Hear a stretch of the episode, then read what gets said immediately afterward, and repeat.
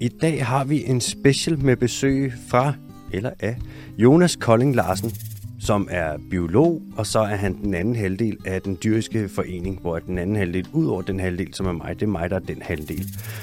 Så er han øh, habil ornitolog. Der er meget, meget, meget, meget, meget få fugle, han ikke kan lægge sit øje på og sige, ja, jeg tror godt, jeg ved, hvad jeg med at gøre her. Og han er i det hele taget en, øh, en habil naturkondisør og en quality humble. Vi snakker naturbeskyttelse, og vi snakker jagt i Danmark, og så snakker vi nogle tendenser i den danske måde at behandle naturen på, hvor det ikke er helt optimalt. Og så kigger vi endda lidt på, hvorfor historisk set, at jagten har udviklet sig til at være sådan, som den er i dag. Så varm os.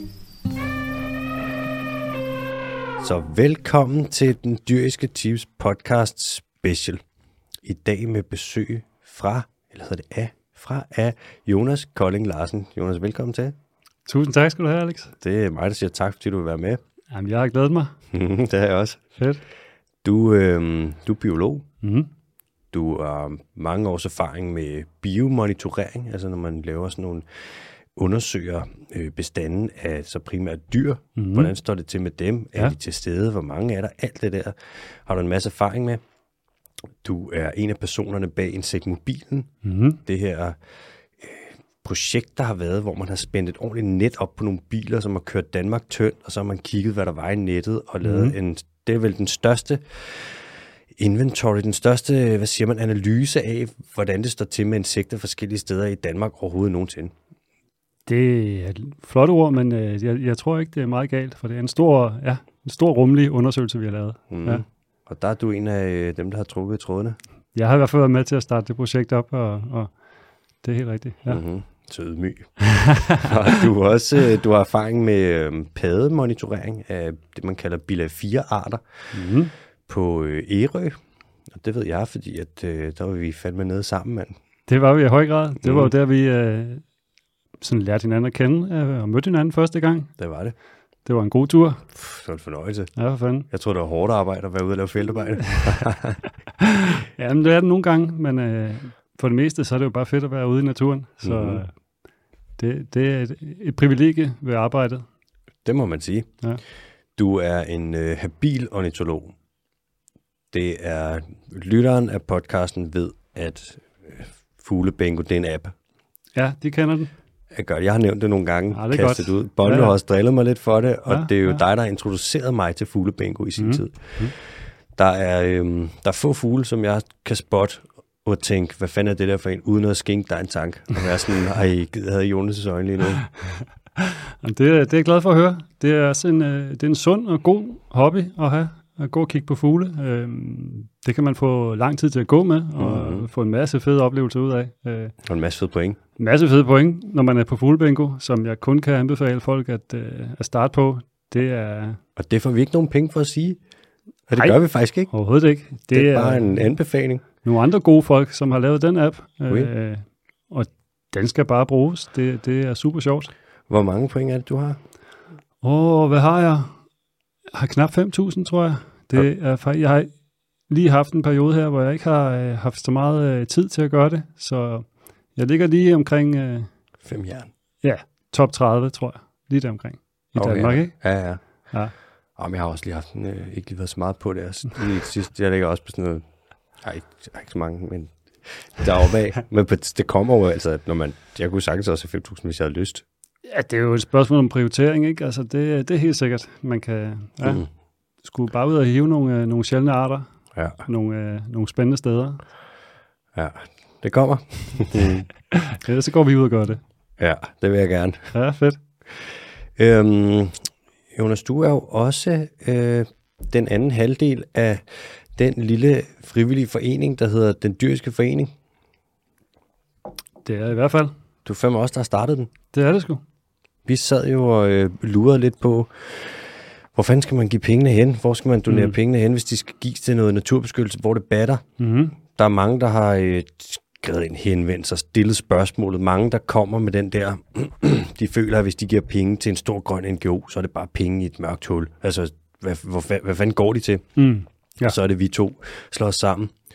Combiner vores nørderi som to fucking grønne Power Rangers, og så siger, nu sidder vi, og så tager vi alt den her nørdede viden, vi har, så Mhm. sætter vi fingeren på den grønne puls, og så mødes vi, hvad er det, en gang hver anden, tredje uge, så sidder vi der, og så lægger vi nogle timer i det.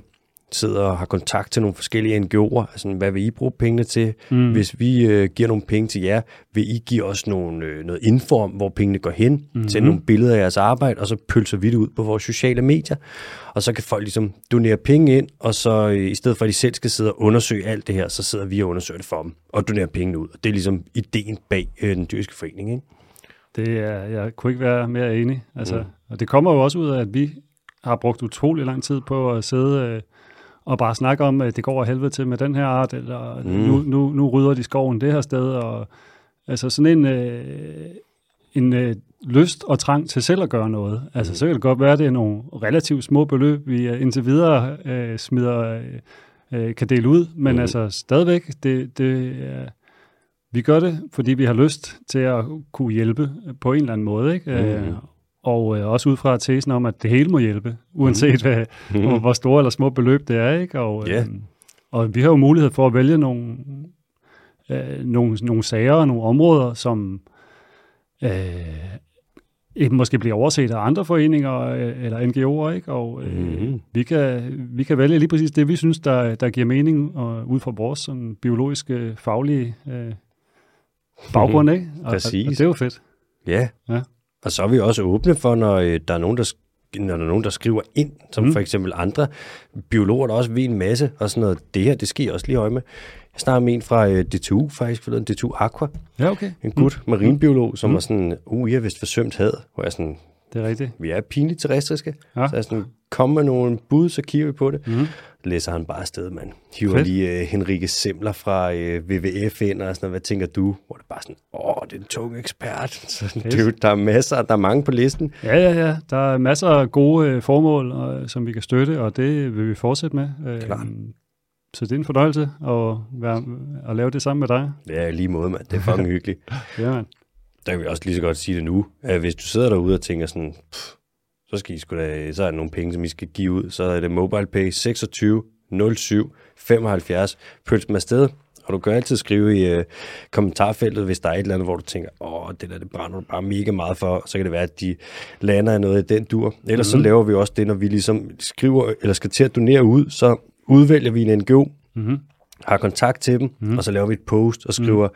Øh, det her det bliver det næste. Mm-hmm. Så hvis dine penge de skal gå til det her, så bare skriv det her i kommentarfeltet. Og Præcis, så ja. kan folk komme ind. Og det er jo det, altså, det er jo godt, at man så, vi rammer fra tid til anden noget, hvor folk føler sådan, det der, det brænder jeg fandme også for. Mm-hmm. Og vi står inden for det, vi, det, vi, øh, vi baggrundstjekker jo helt lortet, altså, så... Øh, Vi gør, hvad vi kan, ikke? Og, øh, og, og, og så, så giver det forhåbentlig mening og hjælper. Øh, mm. Altså det, det, det tror jeg på, at det gør, hvis man, øh, hvis man brænder for noget og, og gerne vil gøre en forskel, så, øh, så, så må det også komme til udtryk i, at det reelt øh, gør en forskel, tror jeg. Præcis. Mm. Og der er der også nogle skillinger, vi har sendt afsted. Ja, efterhånden. efterhånden er det sgu, øh, ja, ja, det, det føles godt. Mhm. Øh, det, er, det er fedt at kunne bidrage og kunne, også kunne fortælle øh, de folk, der følger os, øh, om hvad det er, vi, vi tænker, og hvorfor vi gerne vil bruge pengene et sted, i stedet for et andet sted. Og, Mm, præcis. øhm, ja, så, så det, det er sgu sjovt. Det, er det sgu. Mm. Det gør vi godt. Ja, det går meget godt. Vi redder lige verden stille og roligt. Et skridt ad gangen. Oui. Ja, ja. og nogle gange hænger man. ja, det er rigtigt. Jonas, øhm, vi skal, i dag det skal handle om naturbeskyttelse i Danmark Yes. for dyr. Det Ja. ja. kommer ikke til at handle om planter. Nej. Det kommer ikke til at handle om svamper, øh, svamper, svampe eller bakterier eller virer. Det bliver øh, dyr. Det bliver dyr. Og det er fordi, at vi ved mest om dyr. Det gør vi. Ja. Ja, og ikke er så gode til planter og Nej. svampe, tænker jeg. Hvis man havde et par liv, jeg ville da gerne have et, hvor jeg var botaniker også. Det Ja, kunne være fedt. Det er super gavnligt at kunne, øh, altså super, super fedt at kunne de der almindelige planter, mm-hmm. men Mhm. øh, jeg, jeg kan nogle stykker, men jeg har meget til gode endnu på mm-hmm. den Mhm. front. Og det er jo også godt at have meget til gode. Ja, der er jo Ja. cirka, jeg vil gætte på omkring 270.000 dækfrød, du ikke kan endnu. Så Ja, der det- er masser at tage fat i. Slag på tasken. Oui. Ja. Vi skal øh, ind på nogle forskellige arter af Mhm. mm-hmm. dyr Mm-hmm. og vende deres status i Danmark og ja. i forhold til jagt. Vi skal snakke om nogle aftaler, der brydes mm-hmm. på Mhm. en måde, men også brydes på sådan en lidt spøjs måde, hvor det bliver lidt sådan noget byråkratisk rod og en masse gevær. Så skal vi ind med, i den forbindelse også snakke om nogle lidt uforsvarlige sager, der egentlig finder sted. Ja, Og ja. nogle arter, der ikke bliver forvaltet på en Mhm. måde, som er bæredygtig. På trods af, at vi faktisk har alle muligheder for at forvalte dem på en bæredygtig måde. ja, præcis. Ja. Øh, vi skal ind på, hvordan det er farligt at være et rovdyr i Danmark. Det er farligt, ja. Det er det, det farligste sted i hele verden at være et rovdyr. Det, ja. hvis stort du, rovdyr. Hvis du siger det, ja. Det Altså, har jeg ikke hvis undersøgt, du- men det, det er i hvert fald ikke nemt at være rovdyr i Danmark. Det er 100 procent. Jeg kan fortælle, at øh, uden at tage for meget hul på noget, vi skal snakke om lidt senere med Mm, ulven, ja. så er den højeste forsvindingsrate for ulv i hele Mm. verden, det er faktisk i Danmark. Ja, det er meget imponerende i forhold til, hvor få individer, der rent faktisk øh, har fundet vej herop. Ja, det er faktisk ret vildt. Ja, det er, der, der har vi været rigtig dygtige til at sørge for, at de ikke har det særlig godt. Fuh, mand. Øh, så skal vi ind på, hvorfor det er sådan her. Hvorfor er det så farligt at være et rovdyr? Hvorfor ja. er jagten, som den er, Mm-hmm. rent historisk set? Ja. Du har jo øh, sat dig en lille smule ind i sagerne. Ved Ja. noget om, hvordan sådan, det egentlig så ud for, hvad er det, omkring 100-120 år siden? Ja, nu skal jeg lige øh, have taget min lille bog her med, øh, som hedder Jægernes skadelige dyr øh, af Olof Vinge. Mm. Det er en øh, bog, der udkom første gang i, nu skal jeg se, hvad kan jeg finde her? 1912. Slutningen af, i starten af 1900-tallet. Ja, Så kigger vi på den, ser på, øh, det var Altså- meget upræcist, men øh, ja, det er jo sådan er det med tid. Altså, vi var der ikke, den blev skrevet, så hvordan Nej. skulle vi være eksperter på det, ikke? vi dykker mere ned i den. Mm. Øhm, og det er jo egentlig det, Mm-hmm. at vi skal snakke om. Mm. Nu tager jeg bare hul på den. Lad os bare gøre det. Der er mange gode ting at snakke om. Nu har vi det overordnede tema. Mm. Jeg har kaldt det øh, dansk naturtilstand. Og helt overordnet set, ikke? Mm-hmm. hvis vi kigger på Danmark, så har vi en masse aftaler. Mm. Vi har en masse direktiver. Vi har en masse regler, hvor at dyrene er beskyttet inden under dem her. Vi har rødlisten, som jo er IUCN, ligesom FN bare for dyr og planter, ikke? Mm-hmm. som ligesom er Danmarks, det er Danmarks, øh, hvad siger man, pendant til IUCN, mm. Mhm. hvor vi ligesom mm. rangerer dyr efter, er de troede, er de sårbare, mm. er de uddøde, er de tæt på at uddø, og så videre. Mm. Og det er sådan en vejledende ting, vi har, hvor man kan sige, hvis du har en kritisk troet art, så som udgangspunkt, så er det jo et meget godt udgangspunkt for at øh, sige, vi skal måske gøre noget her, så den ikke uddør. Ja. Så har vi noget, der hedder fuglebeskyttelsesdirektivet, Mm-hmm. som det ligger lidt i navnet, ikke? Sådan et direktiv, der har en masse at gøre med fuglebeskyttelse, Mhm. mm-hmm. så inden for Danmark. Så har vi, ligger vi under EU's habitatdirektiv, som jo så er EU, der har nogle regler for EU-landene, og hvordan de skal beskytte deres naturområder, og hvordan de skal beskytte øh, deres arter. Mm-hmm. EU's habitatdirektiv, den er Danmark faktisk rigtig god til øh, at ignorere. Ja. Det kan vi virkelig.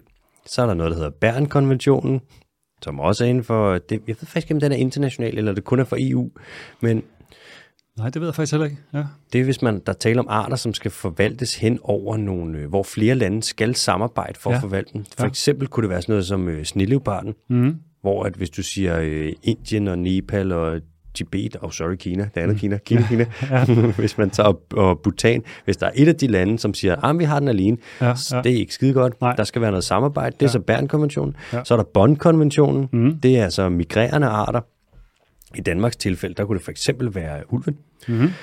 Og så har vi noget, der hedder AIWA, som er sådan noget med øhm, Afrika og Europa og migrerende vandfugle, og Mhm. mm-hmm. der er en masse, men når de migrerer, så skal de have nogle vand, vandområder, de kan lande i, og det ene og det andet. Der er det, og alt i alt, så har vi bare dem her, der er sådan en masse af aftaler og regler, hvor det skal vores arter så beskyttes under. Ja. Mm. Og det er jo som udgangspunkt rigtig godt, at der er en masse regler og en masse aftaler, som, som burde øh, sikre en masse levesteder til en masse arter. Mm. Øh, Så har vi jo så bare nogle ting, vi gør, som måske ikke er fuldstændig i overensstemmelse med alting, der står i de her aftaler. Og der tænker jeg, en af de første af dem, mm-hmm. som vi skal have vendt, det er øh, vildsvinhegnet. Hvad tænker du om det, Jonas? Er det en skide god idé? Er det fedt, vi har det? Det er meget godt, ikke? øh, jamen, øh, vildsvinhegn, altså det er jo... Øh, hvad, hvad, skal, hvad skal jeg næsten sige? Jamen, altså, du sidder allerede og ryster på hovedet. Men det er jo bare helt vanvittigt, at det, øh, at det rent faktisk øh, lykkedes at lave det hegn øh, på den baggrund, Mm, og med de omkostninger, det har. Øh, det kostede 80 millioner. ja, præcis. Øh, det var altså noget billigere, men der er jo vedligeholdelse og så videre, ikke? så det hele løber op, og øh, det er bare helt vanvittigt, at vi har lavet et hegn, øh, for det første, som bare går og følger hele, hele grænsen øh, Mhm. imellem vores land og et andet land. Altså, jeg har hegnet hele landet ind. signalet i det er jo helt sindssygt, når man tænker på det. Øhm, men så et grunden til det, øh, som vi også kommer ind på, tænker jeg, den officielle grund i hvert fald, Mm. det, det, det er virkelig svært at se, at det skal, øh, at den grund skal være valid og, og, og øh, øh, valid nok til at bygge det her hegn. Altså, Mm. og, og jeg har også øh, øh, set og hørt, at det har konsekvenser for de mennesker, der bor dernede. Altså, at de også bliver påvirket af det her hegn, som lige pludselig står i deres baghave og så videre. Ikke? Så, øhm, ja, det er et vanvittigt projekt, det må man bare sige. Det er godt nok spild af penge. Hvad, øh, det er da også noget med vildsvin. Hvor højt er det hegnet der? Er det en... Halvanden meter, ikke? De kan sgu da godt springe over.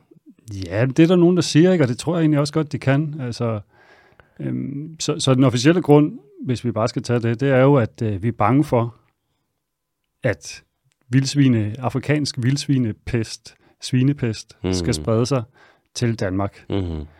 Så vidt jeg ved, så er der ikke fundet nogen tilfælde af svinepest i, i Danmark. Øhm, men altså, den findes, sygdommen, blandt, Mhm. mm-hmm. øh, blandt vildsvin i, i Europa.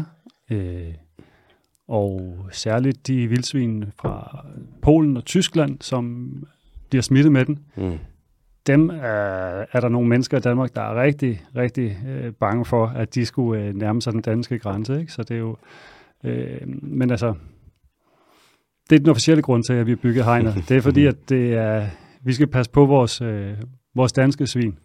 Øhm, og, og når vi siger det, så er det jo ikke nogen svin, der går rundt ude i naturen. Det er alle dem, der går rundt inde i, inde i stalle og på marker og så videre. Ikke? Øh, Det er produktionsdyr, der skal beskyttes. Okay, nu har jeg et frækt spørgsmål. Mm-hmm. Hvis det er produktionsdyrene, der skal beskyttes, ikke? Mm-hmm. hvorfor hegner man så ikke dem ind?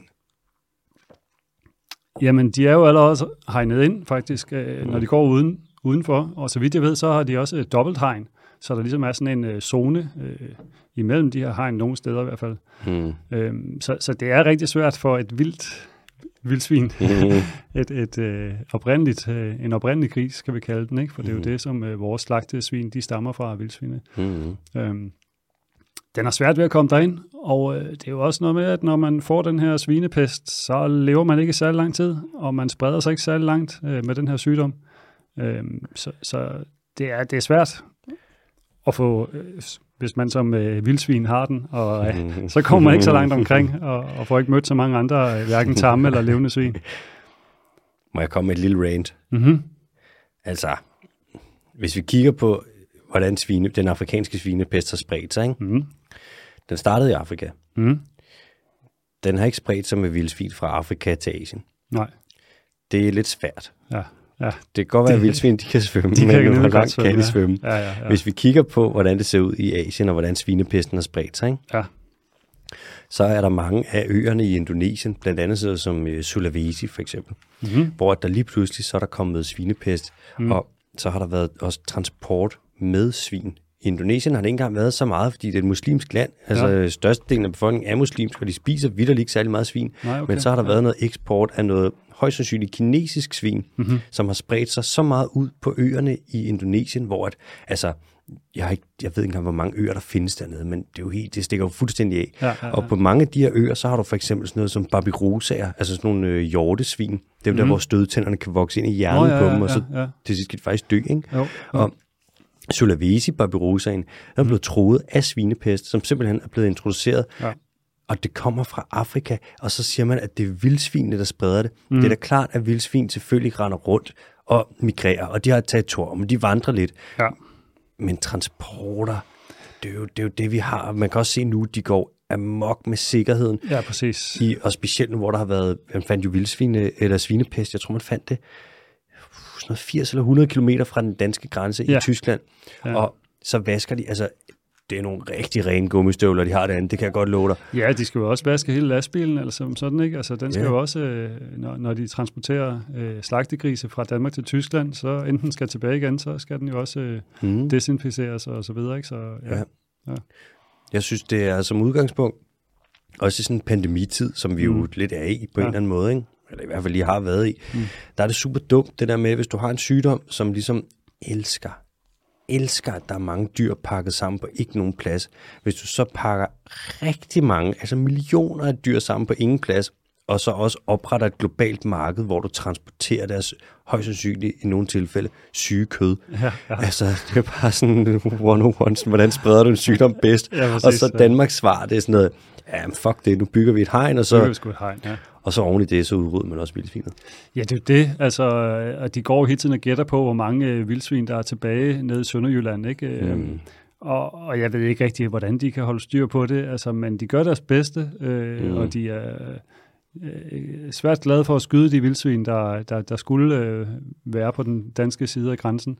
Øhm, så det er, det er helt vanvittigt. Altså, Altså, det er skørt, mand.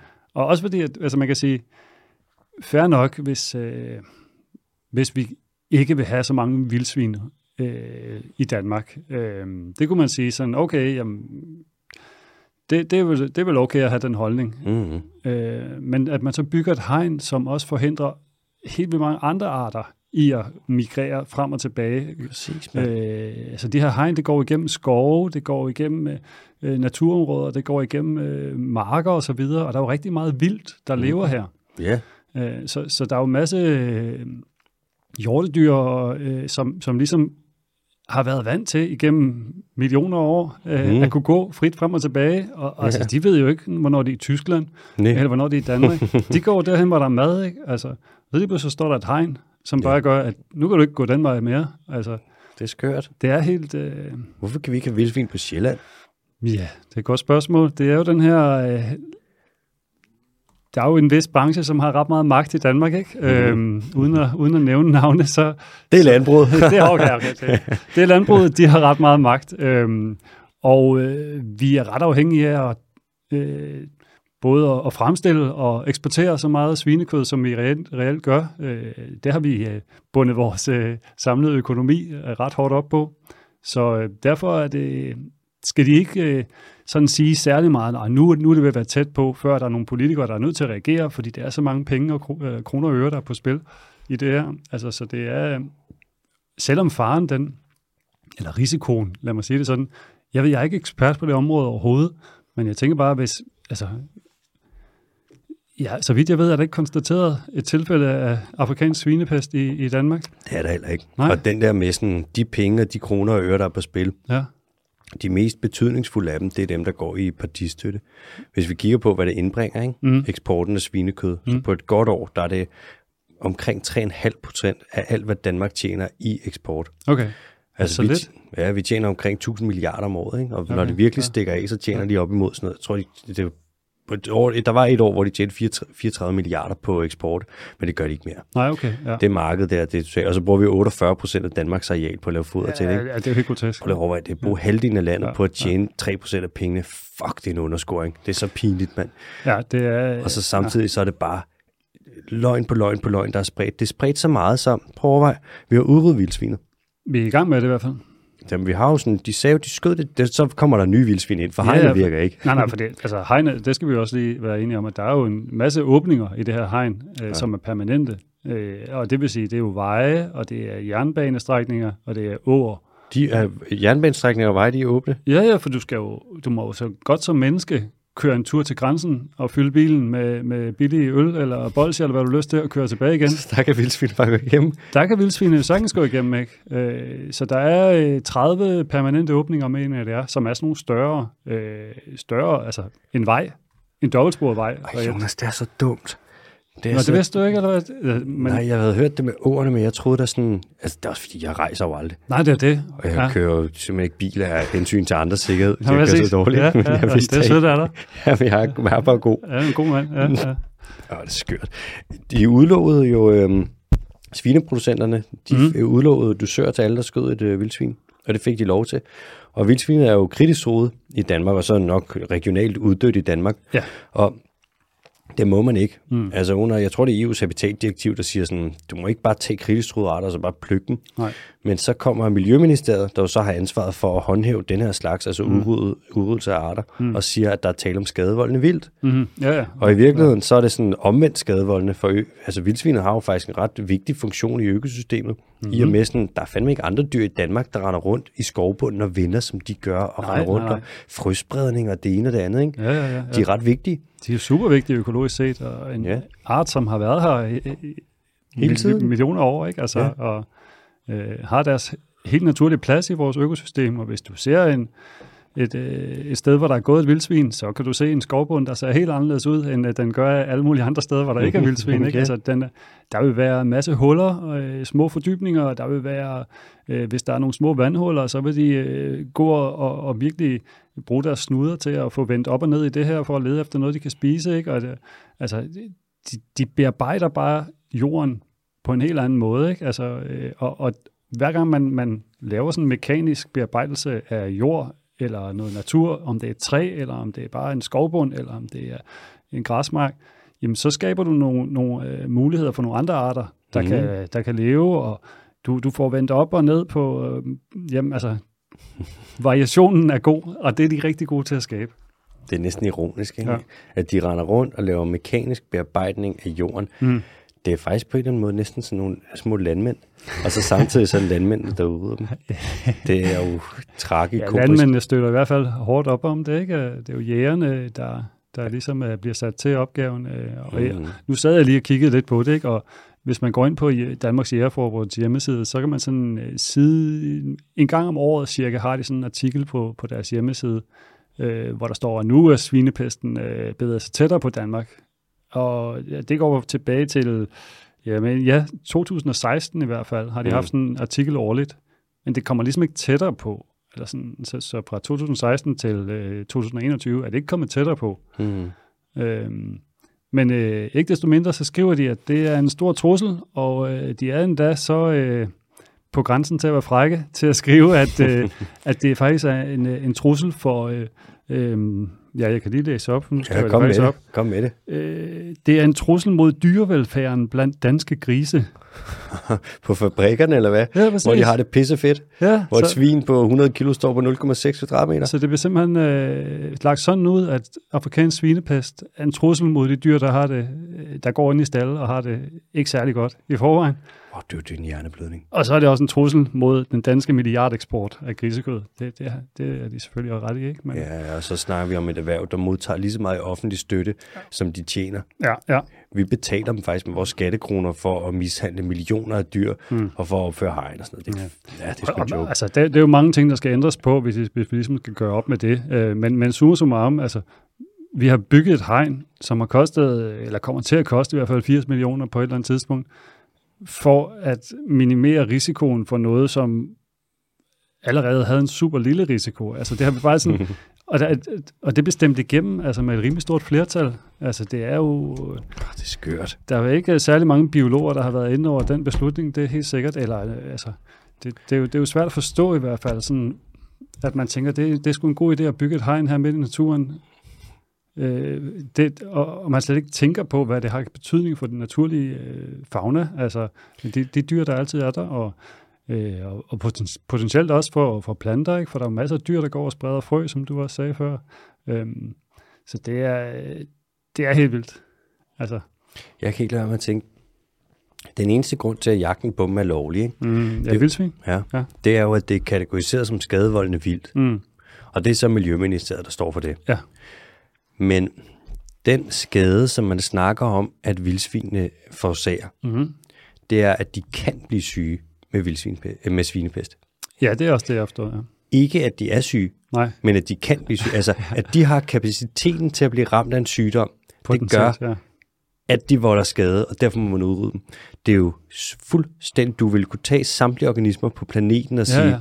Du kan også blive syg. Du kan også, Du vil ja. kunne bruge den, det resonemang, de bruger, det vil du kunne udrydde alt liv på planeten med. Det Ja, er ja. så, jeg synes, det er, ja, ja jeg tror ikke, jeg behøver at sige mere, men godt, det er jo bare lidt, ja, Nå, men vi må jo også bare forholde os til det der, de beslutninger, der bliver taget i Danmark. Det, det, det er jo fordi, der er et flertal, der ønsker øh, sådan nogle ting. Ikke? Og, og det, det er jo ikke sådan, vi kan sidde og sige, at det er alle de andre, der er dumme, og vi har ret. Eller sådan. Vi, men man må jo bare sådan se på, hvad har det konsekvenser, og kan det forsvares, eller kan det ikke? Mm-hmm. Øh, og nu sidder vi her som to biologer og øh, kan sagtens blive enige om, at det er svært at forsvare. Mm-hmm. Øh, men, men det er jo også en... Det kræver jo også tid og en masse snak og en masse formidling og en masse information at forklare det til andre mennesker, sådan så de også kan forstå, at måske er det ikke så god en idé. Mm-hmm. Måske skal vi tænke på en anden måde. Måske skal vi bruge vores penge på en anden måde, i stedet for i en tid, hvor vi har kæmpe øh, klima- og biodiversitetskrise i det hele taget. Mm-hmm. Altså man så bruger så mange penge på noget, som bare sådan modarbejder. Alt det, som, som vi nu går og tænker, åh, det er ikke så godt ved dyrene forsvinder, og nu skal vi lave naturnationalparker og for at passe på dyrene og på naturen. Ikke? Jamen, vi har jo godt brugt de der 80 millioner til, til, til naturnationalparkerne og så videre. For eksempel. Altså, så det, og det, jeg støtter 100% op om øh, de nye nat- naturnationalparker, så det er slet ikke det, der skal forstås. Det er bare helt vildt, at man bare kan sige, ja, nu, de der vildsvin, det gider vi sgu ikke, og det orker vi ikke. Men øh, Jonas, hvorfor støtter du op om dem? Ved du ikke, at de, de dyr, der skal gå der i Naturnationalparken, de skal gå og være vilde og passe sig selv? Der er jo ikke nogen, der passer på dem. Ved du ikke, at det er lidt hårdt for dem? Ja, det er rigtigt. Det er, det er sgu også... Øh, det er synd for dyrene, hvis vi ikke er der til lige at, at holde øje med dem. Altså, hvad, hvad, hvad Ja. gjorde de før, vi bare tænker... Jamen, de døde jo. Det var jo først, at menneskene kom til, ikke? Nå, der ja, det var det der med... Ja, så tog det syv dage, og så blev alting skarpt, og Adam og Eva og så videre. jo, jo. Øhm, Så jeg de har jo- ligesom brug for, at vi er der til ligesom at sige, "Nå, nu skal du gå derover, og så skal du spise det der, og hvis du ikke gider spise det, så kommer jeg og giver dig noget, som Ja, du hellere vil ja. spise. Ja, og Ja. det er jo, som jeg altid har sagt, de kastrerer jo ikke sig selv. Nej, det er rigtigt. Eller klipper halen af sig selv. på Nej, den det gør de ikke. Og man skal også huske, at hvis vi har- vil have urørt natur, Mm. Så skal vi huske at røre ved den. Ja, det, det er svært at finde et sted i Danmark, der ikke er blevet rørt væk, kan man sige. Altså, det er godt nok... Øh, Er du gal, mand? Det er presset natur, vi går og har os, og så gør vi, øh, ja, og når man så laver tiltag, som strider direkte imod, øh, at vi skal forbedre den, det virker helt sindssygt, ikke? Og der, er og der bliver gjort mange ting, ikke, som vi kunne sidde og diskutere i lang tid. Øh, Lynetteholmen har du sikkert også... Øh, Mm, ja, det ja, har vi ja, været inde på. Ja, Præcis, skørt, ikke? Ja. Altså, det er jo bare nogle vilde ting, der bliver gjort. Øh, det er svært at forstå, vil jeg bare sige. ja, man kan nærmest ikke sige det mere klart. Nej. Apropos øh, urørt natur og naturområder og sådan, ikke? Mm-hmm. Det største og ja, det, på mange måder det fineste naturområde i Danmark, det er vel Lille Vildmose, er det ikke det? Hmm. Det kommer an på, hvad man sådan dømmer det ud fra. Men Lille Vildmose er i hvert fald et fantastisk øh, naturområde, øh, mm. hvor der bliver arbejdet med både med nogle sådan innovative og, og sådan, øh, ja, hvad kan man sige, nogle, nogle lidt nogle andre metoder til at forbedre naturen, end man gør så mange andre steder i Danmark. Og det er nogle metoder, som er baseret ud fra videnskabelige resultater fra andre lande. Øh, Så, så det er et sted, hvor de virkelig gør mange gode ting for at lave noget varieret natur, mm. som kan rumme så mange forskellige arter som muligt. Og det sjove ved Lille Vildmose, nu hvor du lige nævner det, det er jo, Mm. der er jo masser af vildsvin.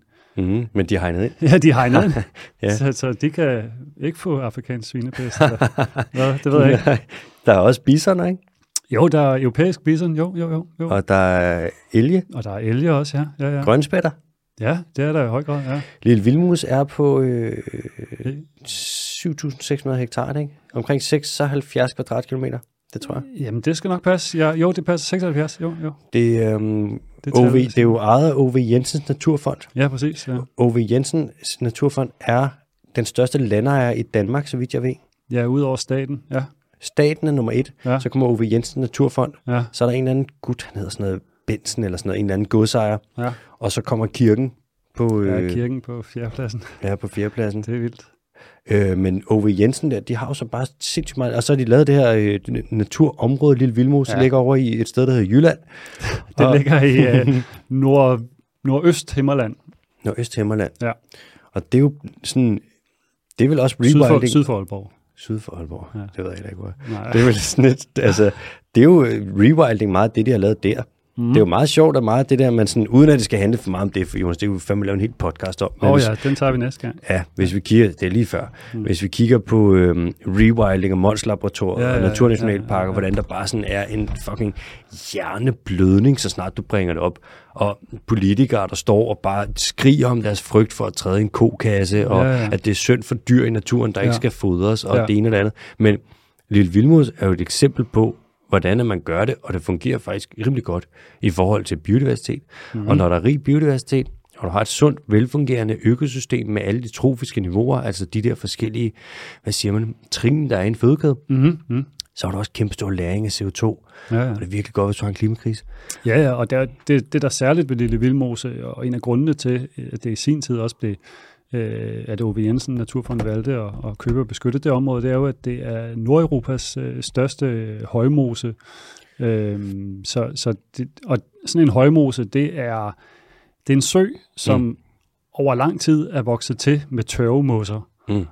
Så det vil sige, at før var der en sø, og så var der den her plante, der var ved med at vokse og vokse og vokse, og mm. så er der stadig en sø, men den er bare fyldt op med den her mos, mosart, der hedder tørvemos. Ja, tørvemos, det er det, som folk nok også kender som spagnum, ikke?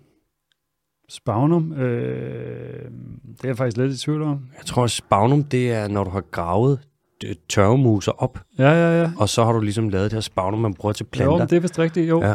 Og det var også noget, man brugte under krigen, for eksempel. Øh, det kan til være, brænding. vi skal, desværre skal til det nu igen med vores øh, høje energipriser. Nej, det håber jeg ikke. Nej. Øh, I hvert fald ikke for Lille Vildmose. Mm. Men, øh, Altså, de har brugt det til at øh, grave tørv, ikke? hvor man har gravet det her tørvmos op, mm. øh, og så kunne tørre det i solen, og så kunne brænde det, fordi at, øh, øh, det har en høj brændingsværdi. Mm. Men det, jeg vil frem til, var, at sådan en højmose, den kan lære enormt meget CO2.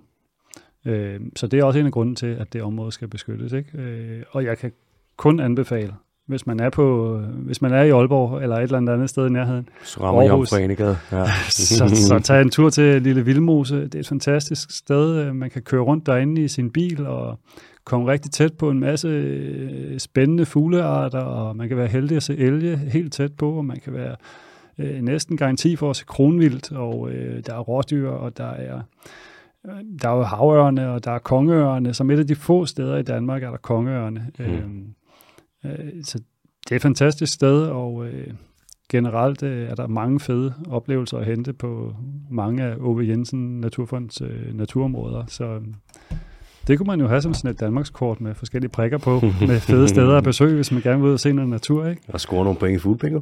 Helt sikkert, helt sikkert, ja. Man kunne faktisk godt i øh, Lille Vildmos der, ikke? Mm. Det ville jo være kontroversielt på grund af den, den diskurs, der er omkring det, men man ville faktisk godt kunne have et ulvekobbel derinde.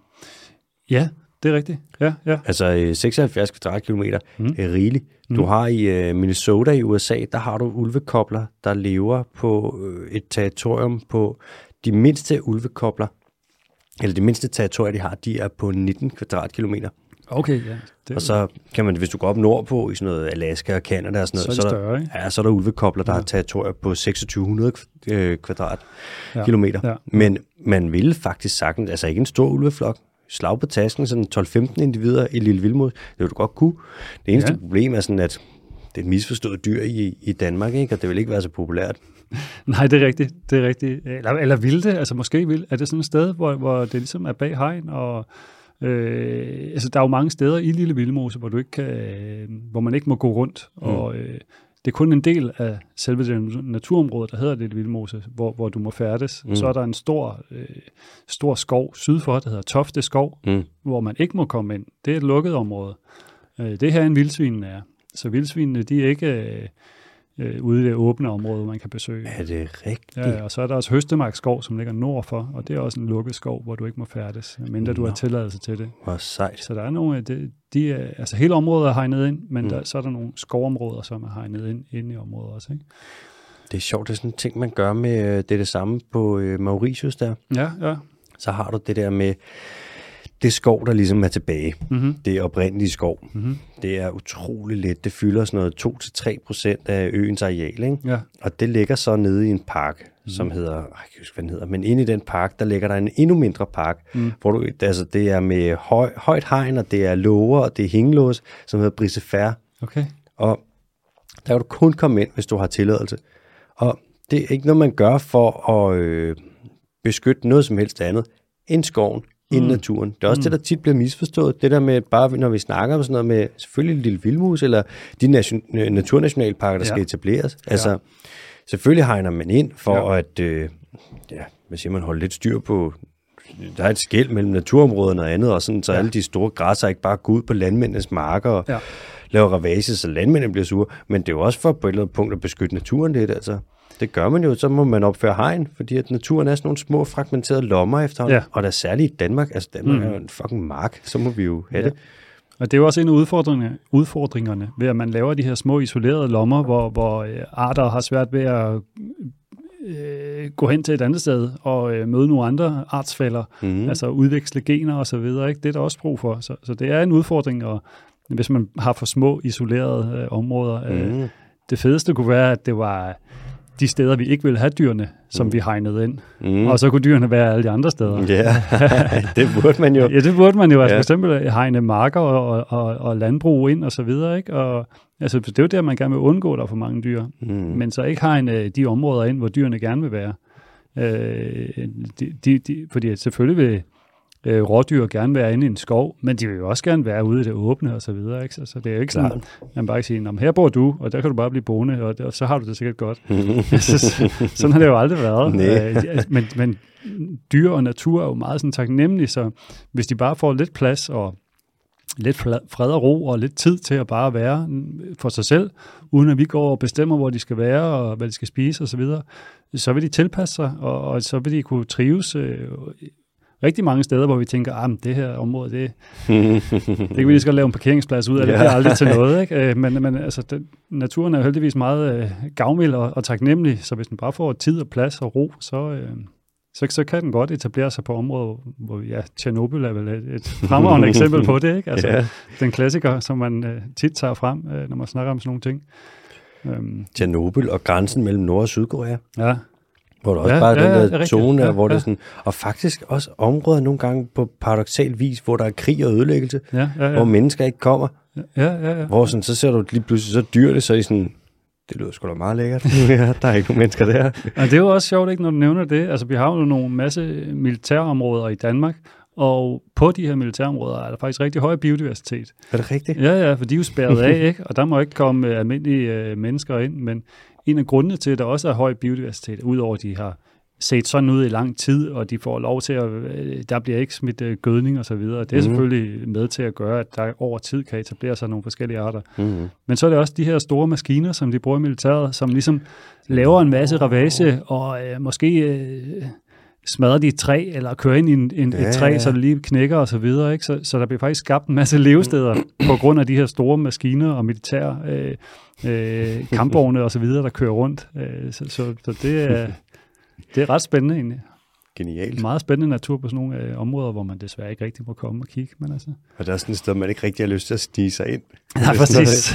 Det har jeg, der, jeg har da spillet nok GTA til at vide. Hvis du kommer ind på militærområdet, fem stjerner, Dave, så skal du bare ind og stjæle ja, det er hurtigere ud, og du dør nok alligevel. Og så vågner du igen, det er meget Ja. herligt.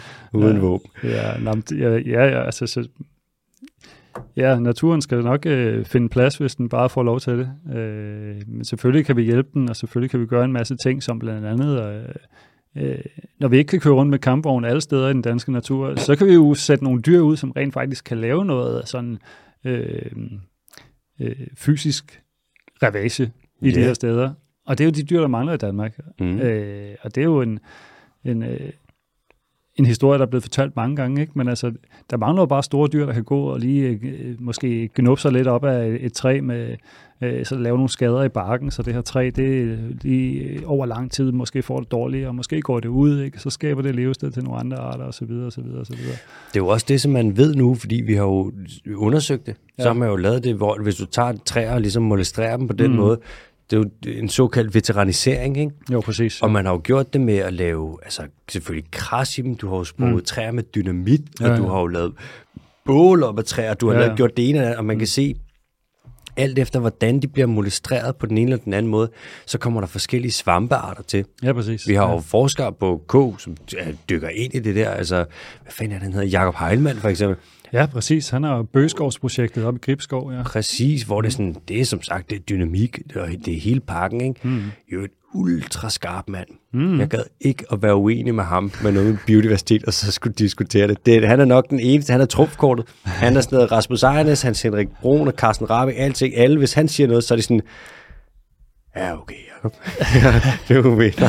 De er Du jo alle, vinder. alle dem, du nævner der, de er jo dygtige og eksperter inden for hver, hver, hver deres områder, ikke? Men øh, de er jo i hvert fald alle sammen øh, mere eller mindre enige om, at øh, i stedet for at have sådan en skov, hvor der bare står øh, søjlebøge, som vi kalder det inden for, øh, Mm, mm, som en ja. fagterm, og det er jo fordi, at det er sådan nogle ekstremt høje, højstammede bøgetræer, som bare vokser opad, opad, opad, og spreder Mm. deres krone helt vildt meget ud, altså spreder deres blade helt vildt meget ud, fordi de kæmper med alle de andre bøgetræer, som også vokser så tæt på, Mm. om at få noget sollys. Og når de gør det, så skygger de hele øh, skovbunden ud. Mm. Så hvis I, der kommer næsten ikke noget sollys ned på bunden. Det er en mark.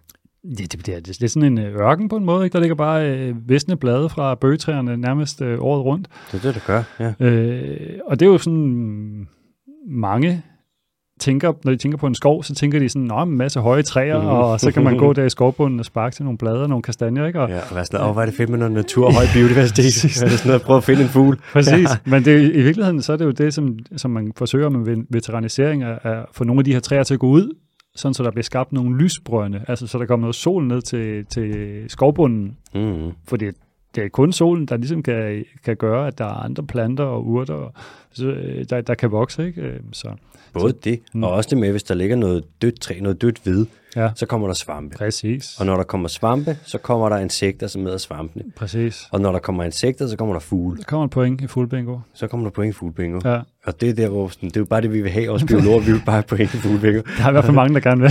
Ja, det er. Og så når der kommer mange fugle, så er der jo både det med sådan, selvfølgelig er der, så er der nogle fugle, der øh, spiser andre fugle. Ja, ja. Og så er der fugle, der har redder, hvor så kommer der alle mulige lømler op og spiser æg. Ja, ja. Og så det ene der. Og lige pludselig, så ser du, så stabler du bare et økosystem med en masse forskellige arter på benene, ja. Ja. hvor det bliver mere og mere komplekst og mere og mere, sådan, mere, og mere lækkert, Præcis. frem for at det bare er monokultur med søjlebøge.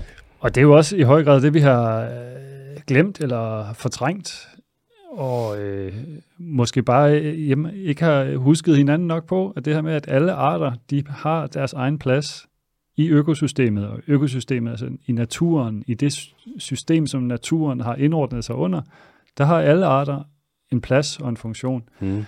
Øh, altså så, så det her med, at vi sådan tænker, men det gør der ikke noget, at der ikke er sådan nogle store græsser inde i det her område, at det, skoven ser da meget fin ud, og det gør der ikke noget om, om den her øh, sommerfugleart forsvinder, Ja, eller, ja. og så videre. Og, altså, naturen skal jo nok tilpasse sig og klare sig, men det bliver bare en fattigere natur. Altså, og det bliver, på et eller andet tidspunkt, så forsvinder nogle arter, som har så vigtig en plads i økosystemet, at det kan gå ud over andre arter, øh, og så eskalerer det på den måde. Ikke? Altså, så, Så er det bare sådan en kaskade af lort. Ja, det er jo det, og det, det har du også dækket øh, på mange måder, ikke? Altså, mm, så, så, så det er jo, og grunden til, at det bliver ved med at komme op, er jo fordi, at det bare er super vigtigt. Altså, det er bare Ja, fordi det bare er sandt. super vigtigt at forstå, at selv de der arter, som nogen kan synes er irriterende, og øh, brandnælder og så videre, ikke? Øh, øh, som også kan brænde og tisler og så videre, Mm. øh, som kan Og gøre myg, ondt, og myg og så videre. og ja. Men de har alle sammen en funktion, altså ellers ville de ikke være der. Altså sådan, det er ikke sådan, at de bare er der for sjov. Og, Ved du Ja. hvad, det er lidt ligesom om det, vi gør med at tage arter, der er sådan lidt irriterende, ja, og så fjerner vi dem. Ja. Ligesom med vildsvin. Mm. Eller med hvad fanden andre arter, som man fjerner, som man synes er irriterende i Danmark. Så vi kommer ind på reven for eksempel, eller morgen, oh, ja. eller ulven, ja. eller så videre. Det er lidt som om, at man spiller klods med jord. Ja, ja, jeg kan godt forstå, hvad du mener. Ja. Godt fjerne en art. Sikkert fint. Altså nogle arter, hvis det er en ultra nøgleart, så er du fucked. Ja. Altså hvis du fjernede krill, for eksempel, så er det sådan noget held og lykke til Antarktis. hvis Nå, du, jeg er grill ude i havet, jeg skulle lige være med. Ja, ja. Ja. helt klart. Ja. med, og mange andre, hvis man kommer ind og ligesom plukker dem ud, ligesom hvis du tager sådan noget bladskærmyre, Ja. jeg tror, der findes flere forskellige arter i Amazonas, men hvis Ja, du ja. fjernede dem, så ville du være sådan, hvor det skulle vi virkelig ikke have gjort. Der er nogle af dem, der har nogle kernefunktioner, og Ja, der er så ja, meget økosystemet, der bygger på, at de er der. Ja. Så hvis du fjerner dem, så hele lortet kollapser. Ja, ja. Men mange andre, hvis du fjerner nok af dem, så mm. kvæg deres øh, funktion, som er vigtig i sig selv, mm. så er det ligesom klodsmajor. Du fjerner nok Ja, ja, ja. prikker til, at på et tidspunkt, så kan det altså bare kollapse, det der hus. Ikke dermed, 100%. ja, og når man snakker sådan et økosystems kollaps, så, så er det ikke sådan noget med, at alt dør. Nej, nej. Det er ikke Mordor. Det er mere bare sådan, det bliver super naturfattigt, altså mm. nærigt, mm. og det bliver artsfattigt, og det bliver bare sådan noget, apropos så bliver det sådan noget ligesom bøgeskovene, hvor mm. det er bare sådan en, et par arter, og så kan du være heldig at se en husskade, Ja, ja. og det er ligesom det, hvor sådan, ja ja, det kan da godt være, at vi kan overleve sådan en verden, Ja, ja, ja. men det gider man sgu da ikke. Det er ligesom, hvis at kunstnere fik at vide sådan, selvfølgelig må du male, men du må kun bruge grå og brun. det er jo bare nærigt. Du må ikke blande dem. Nej, du må ikke plante den. Det skal bare stoppe. Og det er også det med, nu, der er mange truede arter, Ja. men der er også mange af de, altså, de er ikke uddøde nu. Nej, ja. Og så snart en art den uddør, så er det altså usandsynligt svært og usandsynligt dyrt at få den tilbage. Ja, ja, ja. Hvis ikke umuligt, ikke? Altså, Ja, hvis ikke muligt. Man skal have noget rigtig, rigtig god DNA, og det har du som oftest ikke, hvis den er uddød. Nej, nej. Og, Ja. ja. og så få den tilbage. Bare pengene, og det der med at undgå, altså vi har jo sådan en Adam og Eva situation, hvor Ja, ja. du skal have nok, så skal du have reetableret en bestand igen, mm. hvor du starter fra et punkt, hvor du har alle, altså alting taler for, at du får ultra meget indavl. Det er bare den der undskyldning, nogen kommer med, at vi, vi må godt lave lidt blade nu, fordi vi kan godt øh, spole tilbage eller reetablere det på et tidspunkt. Ja, Den holder ikke. Til et vist punkt gør den i hvert fald ikke. Uh, altså man kan sige, det der... Uh, uh, der har jo altid været arter, der er uh, opstået, uh, har tilpasset sig, uh, uddøde. Mm. Det er helt naturligt. Problemet er bare, at nu sker det så hurtigt, fordi at vi uh, blandt andet er med til at skubbe, uh, eller ikke blandt andet, uh, fordi at vi mennesker skubber så meget til uh, de her klimaforandringer uh, og, og skader så meget, eller jo, skader så meget vores miljø, så, mm. Så, så, så, så tempoet er bare alt for højt til, at når der er en art, der forsvinder, så er det ikke sådan, en anden bare næste dag tænker, nå, nu begynder jeg da bare at spise den her plante, som øh, den anden art spiste.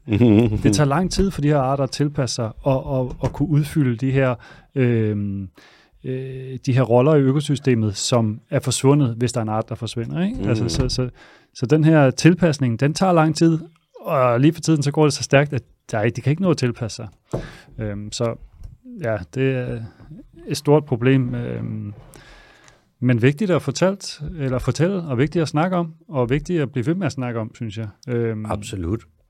så selvom det bliver sagt på mange forskellige måder, mange forskellige steder, øh, jamen, så er der altså en grund til det, og, og, og vi skal, øh, ja, som sagt, alle kunne huske på, at øh, de her arter, de er her, altså fordi at, af en grund.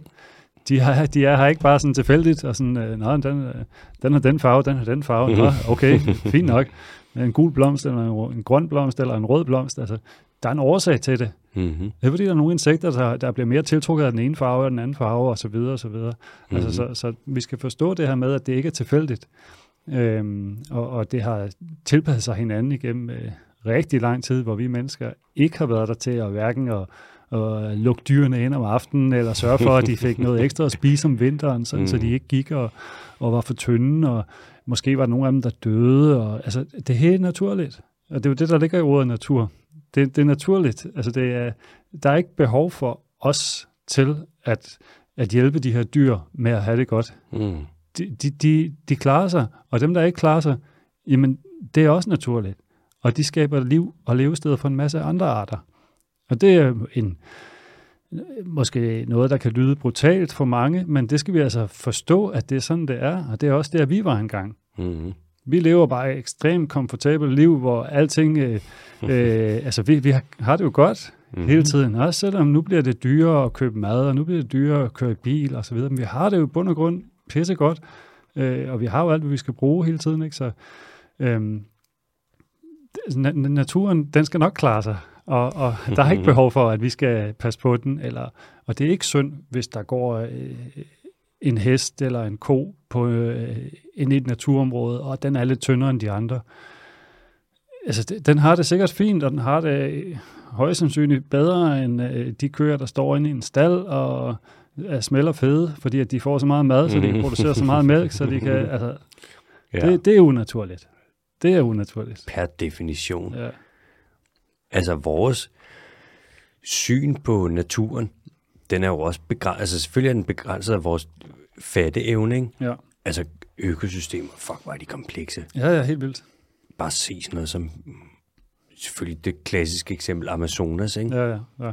hvor mange arter det ikke er der i samspil, og hvor meget sådan, den ene så gør den noget, så gør den anden noget, og så lever den ene af den anden, og det ene og det andet, og så er der bakterierne, og så er der også viruserne, og så er der protisterne, og så er der lige pludselig en eller anden protozoa, der kommer ind, og så er der den her kulib... Altså, Ja.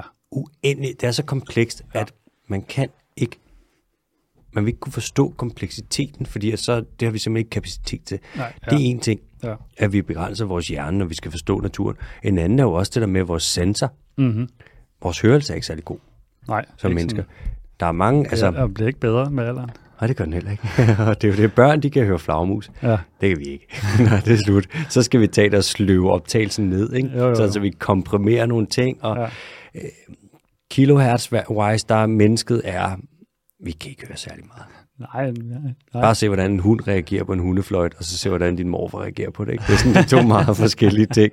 Vores syn er forholdsvis godt, men ja. vores receptorer i forhold til, hvordan vi ser farver, altså alting er kombineret af tre, det er RGB hele vejen, ikke? Jo, jo. Der er dyr, der er oppe på 12 forskellige receptorer. De ser ja, farver, som ja. vi ikke ved findes, fordi Ja, vi, det er ligesom, hvis nogen siger til dig, sådan, prøv at forestille dig noget, der er gennemsigtigt i al uendelighed. Hvor du sådan, det kan jeg ikke.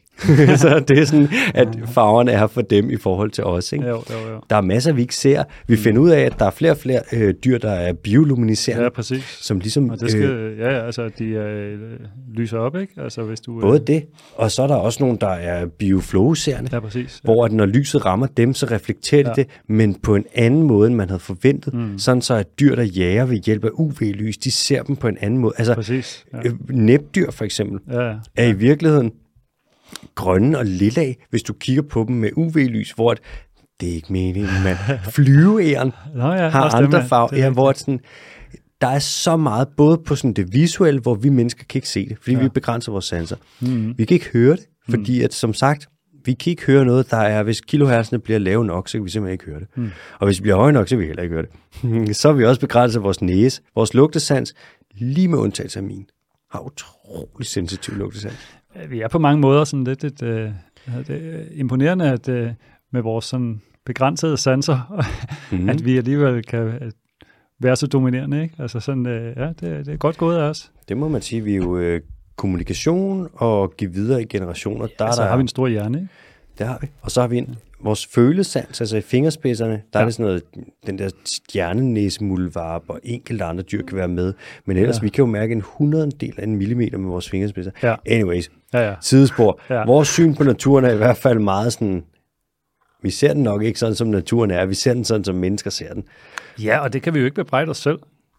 Nej, Altså det er jo, det, det er jo den være tavligt, ja. kultur, vi har skabt, og den tradition, vi har, ikke? Og så, vi kan jo ikke sige, at det er for dårligt, at vi har den, men vi kan godt sige, at måske skulle vi ændre den. Mm-hmm. Måske skulle vi se den på en anden måde. Måske er det okay at, øh, og, at blive opmærksom på nogle andre ting. Øh, måske skal det hele ikke bare være, men sådan har det altid været, og så Mm. fortsætter vi med det. Altså, måske er det okay, at vi er nødt til at ændre på både vores egne øh, måder at opfatte og se ting på, men også vores egne måder at, øh, øh, at leve på, og øh, vores egen opfattelse af, hvad det vil sige at, at, at have det godt eller ikke have det godt. Altså både som, øh, som menneske og som, som dyr og så videre. Ikke? Altså, Mm. jeg, jeg siger ikke, at, at man skal acceptere, at, at der er en masse mennesker og dyr, der lider. Det er slet ikke det. Mm. Men sådan,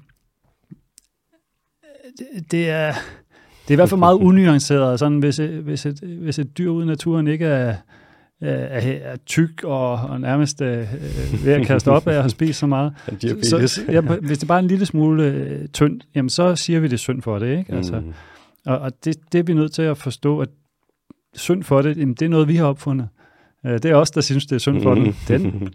Jeg tror ikke, det dyr, den ko, lad os sige det, eller den hest, går og tænker, ej, det er hårdt for mig at kæfte ned en dag, jeg har, og, ej, hvad skal der nu ske? Den tænker på, at nu skal jeg have noget mere at spise, sådan så jeg kan få det, øh, sådan så jeg kan overleve. Det er det, den tænker på. Den, den vurderer ikke så meget, tror jeg, om, det er selvfølgelig svært at bevise, om den har det Mm. øh, godt i forhold til andre af dens artsfælder. Altså, den er der jo og, og gør det den, det, den kan, og det, den skal.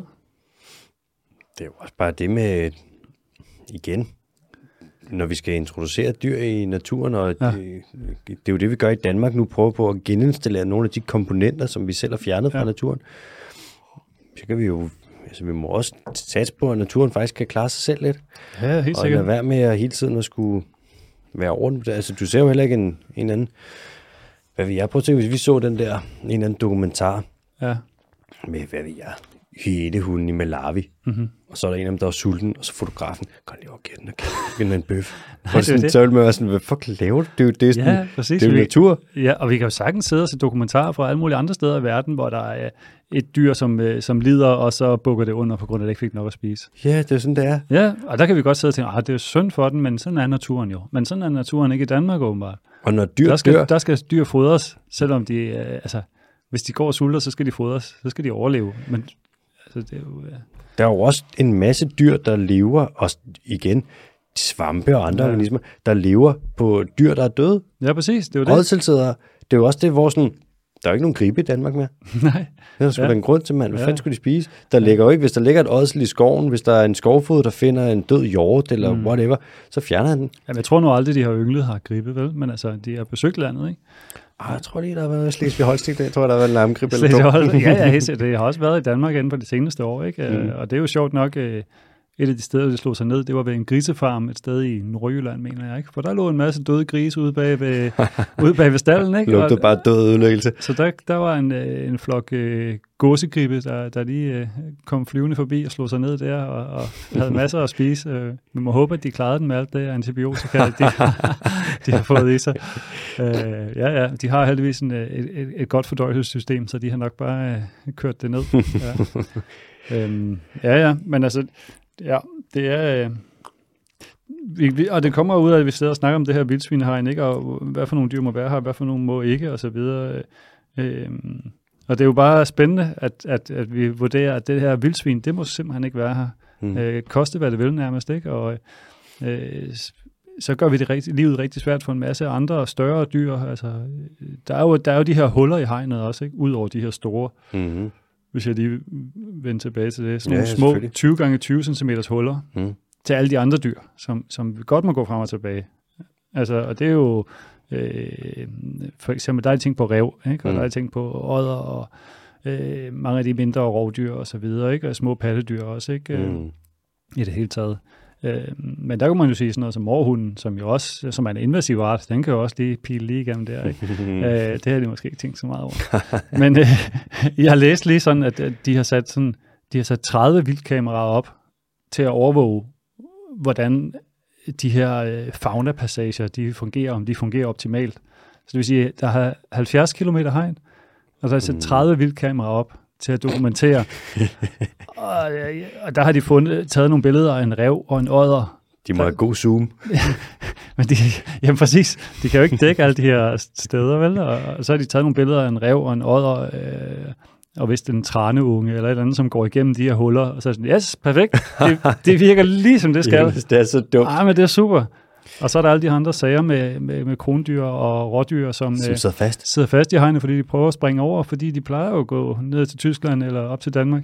Så sidder de fast der, og så kan de hænge fast der i rimelig lang tid, øh, og de fleste af dem, de, de kommer ikke fri, men man kan se, at de har, det har ikke været særlig sjovt. Øh, De har prøvet at komme fri, og det har ikke været særlig sjovt. Vel?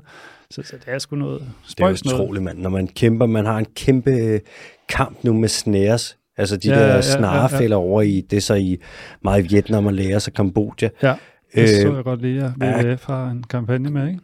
Har de det? Ja, WWF lige nu, med Nå. tiger og sådan Nå, så må de høre podcasten. Jeg har jo dækket det lidt på det sidste. Ja. Ja, ja, fedt. Men øhm, tænk en gang, derovre der kæmper man med det, hvor krybskytter sætter dem op, og dyrene sidder fast. Og i Danmark, der bygger vi et hegn, så dyrene kan sidde fast.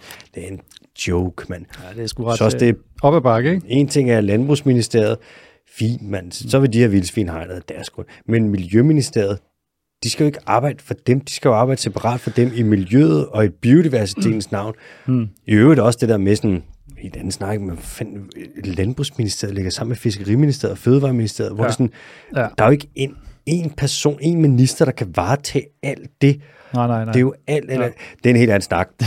Jonas, nu kaster jeg et ord efter dig, og så må du øh, kaste det tilbage på, hvor du tænker, det første, der falder dig. Ja, Er du klar? ja, bare kom. Pokémon. Ej. Husmor. Husmor, tænker det er fantastisk øh, lille rovdyr, som Mm. øh, der ikke, desværre ikke er særlig mange tilbage i Danmark. Mm. Men jeg vil sygt gerne se et. Og for dem kan man også øh, tjekke ind i Fuglebingo. Det giver Mm, også point. nemlig. øh, men udover det, så vil jeg også bare gerne se et fantastisk øh, rovdyr, der lever det meste af livet oppe i, oppe i træerne, højt oppe. Øh, Lever de det meste af livet op i træerne? Ja, i hvert fald meget af det, ikke? Det der, de, sådan, de, øh, øh, de lever i hvert fald i, afhængig af at kunne være oppe i træerne, ikke? hvor de både kan jage og, og bevæge sig rundt, og, og så er det jo også for at kunne beskytte sig selv. Ikke? Det er Mm. farligt at, at være nede på jorden, hvis man er rovdyr i Danmark.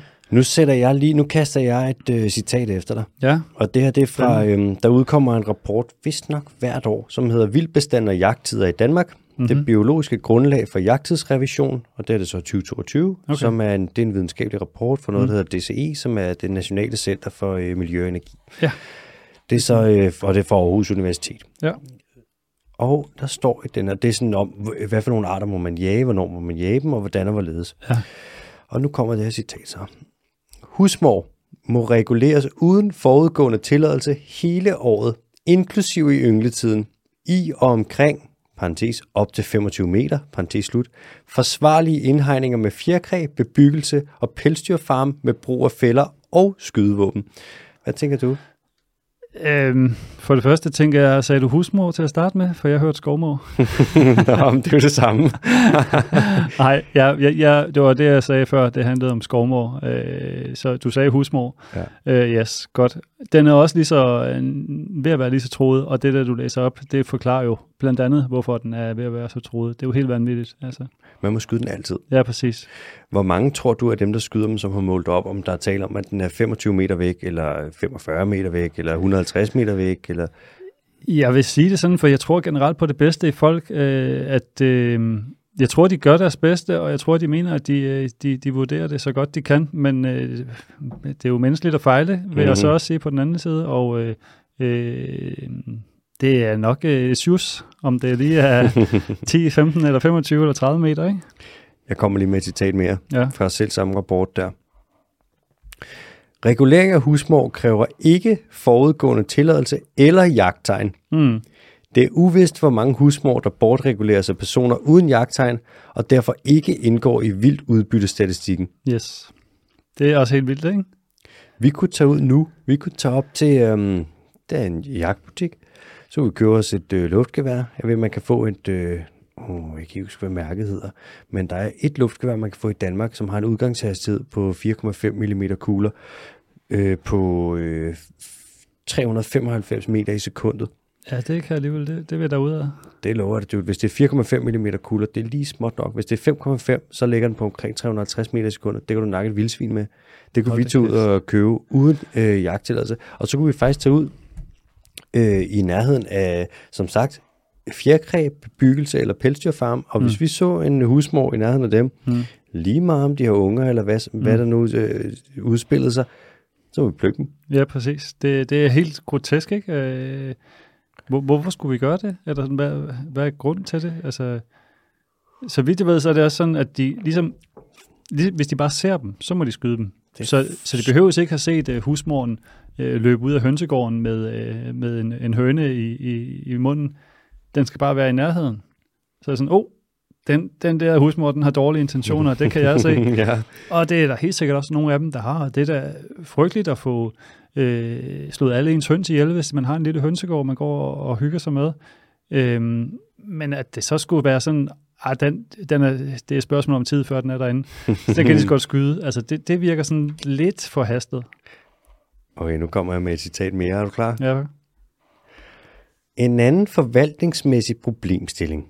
Der mangler lige et komma der, men det skulle der have været, så nu inputter jeg putter det bare ind selv. så. det er generøst af dig. Er risikoen for at forveksle husmor og skovmor. Yes. Der vil altid være risiko for at forveksle de to arter under jagt og regulering med forskellen. Specielt med brug af skydevåben. Ja. Fællefangst giver de mest optimale betingelser for en korrekt, korrekt artsbestemmelse og den mindste risiko for at forveksle husmor og skovmor. Yes. Altså, der er jo, det er jo sådan, at øh, de her to øh, morarter, Mm. det er fandme ikke nemt at kende forskel. Nej, nej, nej. Selv for fagfolk. Altså, og, og man kunne forestille sig, hvis det bare var alt andet end øh, højlys dag, så er det endnu sværere, ikke? Altså, en lille smule tusmørke, så... Nærmest, altså mere eller mindre samme størrelse. Der er lidt noget med det, farverne og noget med aftegningen. Vist nok noget med det hvide mønster på brystet. Og Ja, noget. og noget med næsen, øh, snuden, der ligesom har forskellige farver, ikke? Øh, Ja. Oui. Men vi snakker petitesser. Den, Yes. Forskellen er så bare en af de afgørende vigtigste forskel af husmoren. Man ved ikke, om den er troet faktisk, fordi at man har, det kommer i det næste citat, ikke? men skovmoren, den troede. Ja, ja, så vidt jeg lige kunne se, så har de faktisk samme kategori. Har det det? Ja. Jeg tager, Nearly Threatened NT men hvad på med den, på, danske, rød- på den danske rødliste. på den danske rødliste? Ja, Jeg tager det næste citat. ja, bare kom. Hvorfor den klar? Jeg lægger den på dig. Det er en lang en. Kom bare. Læn dig tilbage. Jamen, jeg har siddet godt. Længden af jagttiden på husmor vurderes ikke at være kritisk for bestanden. Men uden bedre viden om bestandsudviklingen for husmor, var store dele af de indrapporterede husmor i vild udbyttestatistikken, der stammer fra henholdsvis jagt og regulering, og uden viden om betydningen af de enkelte og de kumulative effekter af trusler og pres, øh, presfaktorer på bestandens status, kan det ikke vurderes, hvorvidt det nuværende jagttryk er bæredygtigt. Det var mange, øh, mange ord, som øh, nogle af dem tænker jeg var uoverflødige øh, for at komme frem til, ikke er bæredygtige. Men øh, jeg, det er det, jeg forstår. At det er den måde, som vi forvalter den på, ikke er bæredygtig. Det er skørt, Det er helt vildt. at vi ikke kan vurdere, hvorvidt, hvorvidt den er bæredygtig, den jagt, vi har på ja. Den. Men samtidig så må alle skyde dem. Præcis. Ja, al- altså det er jo, og, og, altså, jo jo, en husmor, den, den kan jo, lad os nu prøve at sige, at man har et- et dejligt sted at bo, ikke? og så flytter der en husmor ind på loftet, og den vil da helt sikkert larme, for den er jo typisk aktiv om natten, ikke? Og, og, det, og det er da helt sikkert irriterende, og øh, det er da fint og at få hjælp til at få sådan et dyr ud. Øhm, det er ligesom fred være med det, og det kan jeg sagtens forstå og forholde mig til. Øhm, i en eller anden udstrækning, ikke? Altså, øh, men, men det her med, at du bare må skyde dem, hvis du ser dem, eller, og, og, og det her med, at vi har besluttet husmoren, den har vi nok også kaldt husmor, for det er typisk den, vi har fundet inde i vores hus, ikke? Og så, har vi- så har vi skovmoren, som vi typisk ser ud i skoven, så Mm. mm. kalder vi den for skovmor, ikke? Godt navn. Ja, præcis. Ja. Og Skovmoren, den har været totalt fredet siden 1930'erne. Altså, og så den må du overhovedet ikke skyde. Sådan, nej, nej, den, den er virkelig få tilbage af. Mm. Allerede i 1930'erne. Shit. Men som du lige sagde, i det der dokument, officielle dokument, står der, at de er svære at skille fra hinanden. Men alligevel, ja, hvis du ser noget, Skyd så, som du tænker er en husmor, så skyder du bare. Og altså inden for 25 meters afstand. Ja, og man, man skal vide, man kigger efter, hvis man skal se, om det er en husmor eller en skovmor, vil jeg sige. Og det er jo også det, de skal jo bare være 25 meter fra en bygning. Ja, præcis. Og altså, så kan man jo stå 150 meter væk, og ikke vide, om du kigger på en fucking isbjørn eller et, øh, en campingvogn, ikke? Altså bare løs. Altså, det er jo Ja, ja, ja. det er fjollet, mand. Og det er, det er ret øh, sådan, det er en ret bred øh, regel, eller hvad kan man sige, der, der er rimelig stor sådan, øh, øh, det er en generøs regel, hvis jeg skal bruge det ord igen, ikke, vil jeg sige, eller en generøs lovgivning omkring regulering af husmor. Jeg kan ikke lade være med at tænke, når der står her, og det her det er jo et officielt dokument, Mm. Det er jo vidderligt sådan, udarbejdet, det er jo noget, der på mange måder vejleder den danske jagtindsats, vel, Mm. og reguleringsregler osv. Der står fælde og fangst, eller fældefangst, giver de mest optimale, optimale betingelser for korrekt artsbestemmelse, Mm-hmm. og den mindste risiko for at forveksle husmor og skovmor. Hvorfor er det så ikke, man ikke bare siger, I må ikke bare plukke dem, ja. I skal fange en fælde og kigge på, hvad for en art, der er tale om. Det er et super godt spørgsmål. Jeg vil ønske, at jeg havde svaret på det. Mm. Øh, det er nok noget tradition også. Ikke? Altså, der er jo øh, jagt øh, som sådan er, er jo præget i, i hvert fald nogle steder, øh, og nogle former for jagt er mere eller mindre tradition. Mm. Det kan man jo også se på meget af det tøj, som jæger øh, godt kan lide at, at gå med, og, og det kan jeg godt forstå. Det er jo ligesom, at vi godt kan lide at tage et par fjeldrevbukser på, hvis vi skal ud og, og, og kigge efter noget, nogle padder på Ærø eller et eller andet. Ikke? Ja, eller på café. Fordi det er praktisk, og det fungerer godt, ja, eller på café herinde i København, øhm, hvis man er til det. Mm. Øhm, så, så, så der er jo en masse tradition forbundet med jagt. Øhm, og noget af det tradition, det er jo også, øh, hvad for nogle dyr vil vi gerne have i naturen, hvad for nogle dyr vil vi ikke så gerne have. Øhm, og der er det jo en tradition fra, fra, fra gammel tid, fra dengang øh, øh, de første sådan, jagtforeninger blev stiftet, at øh, alle de dyr, som gjorde skade på de dyr, som vi gerne vil skyde og gerne vil spise, dem vil vi ikke have. Så det vil sige, du må ikke tage for meget hul på det nu. nej, nej, Du må gerne luften, men du må ikke tage, det kommer som et okay, senere vi punkter. tager det senere. Ja, ja. Så, så, det, så det er det, jeg prøver at sige, at, at måske er det her med, at man gerne må skyde dem, en del af en tradition, som vi ikke lige har revurderet, eller sådan, måske er det ikke nødvendigt at skyde efter. dem. Måske kan man bare sætte fælder op, som du siger, og så kan man se, hov, det var en, en øh, skovmor, øh, så den lukker jeg ud igen, mm. eller hov, det var en husmor, øh, så kunne man håbe, at der var nogen, der tænkte, den kører jeg lige et andet sted hen med og lukker ud, i stedet for, at man måske skulle slå den ihjel. Men altså, Mm. ja, ja, det, det kan jeg ikke. Ja. Hvad siger du, hvis jeg siger øh, rev? Jeg siger at det er også et rigtig fedt dyr. Mm. Mm. Altså, det er det første, jeg tænker. Fantastisk, øh, smukt dyr. Øh, Ikonisk. ikonisk dyr. Øh, virkelig, altså, sjældent man ser en rev, men når man ser en, altså ja, det gør sgu stort indtryk på mig Mm. at se en rev, øh, fordi det er, så, det er ikke særlig tit, man ser dem for det meste. Når man ser dem, så ligger de ude i siden af motorvejen, ikke? Ja, det er Øh, løgn. Ja. Så et fantastisk rovdyr, og et af de få større landlevende rovdyr, vi har i Danmark, ikke? Altså, Mm. så ikonisk dyr, vil jeg nærmest sige, for, for den danske natur. Helt vildt, mand. Også et sjovt, og et dyr, vi for- forbinder med mange ting. Mm. Det der med sådan, den er snu. Mm. Det er lige før, man kunne tage sådan, hvis folk skal snakke om sådan noget, uh, hvad er dit spirit animal? Der er nogen, der vil være sådan, ah, det skulle godt være en rev. Det er Ja, dem, der er sniger sig med der. Den ja, er, ja, ja, den har en stor øh, plads også i vores sådan, øh, kultur, kan man sige. Ikke? Altså, øh, der er masser, skrevet masser af historier om ræve, ikke? Hvor, hvor, hvor ræve indgår og så videre. Ikke? Der er ikke så mange historier, hvor skovmoren har hovedrollen. Nej, det er også sådan noget masser Mikkel. ja, Hvis der var en skovmor, den ene af dem, ah, det var ikke en banger. Nej, det er ikke sikkert. Skovmor og husmor, der bliver venner, og det kunne faktisk, det kunne lige så godt have været det, ikke? Ja. det kunne det jo. Ja. Jeg har et citat til dig Mm-hmm. fra selv samme rapport der, Ja. og det er angående rev. Mm. Er du klar? ja, tak. Fra med 2020 har reven haft jagttid fra 1. september til 31. januar. Og derudover er der en bred vifte af muligheder for regulering uden for jagttiden. Mm. Allerede der, ikke? I perioden 1. juni til 29. februar må reven ude, uden forudgående tilladelse reguleres med skydevåben og fælder i og omkring forsvarlige indhegninger med frilandskrise og fjerkræ, Mm. bebyggelse og pelsdyrfarm. Mm. I samme periode må reven fanges i fælder på ejendomme, hvor der er gen- gennemført bio, biotopplaner. Yes. Rævevalpe må reguleres uden for rævegravperioden 1. juli til 1. august. Bortset fra 31. ejendomme... august, ikke? Ja, Eller? 31. august, ja. ja. ja. Bortset fra ejendomme med biotopplan. ja. Og endelig må reven reguleres i februar måned i egne, hvor den volder skade på den øvrige fauna, ja. men det er ikke nærmere angivet, hvordan udtrykket volder skade skal forstås. og det er det en officiel rapport, du. Ja, Prøv lige I know. overveje det. Ved. At sidde Ja. der som, det er jo forskere, der sidder og skriver det, og skal være sådan, wow, og de skal skrive med forskersprog, sådan, Ja.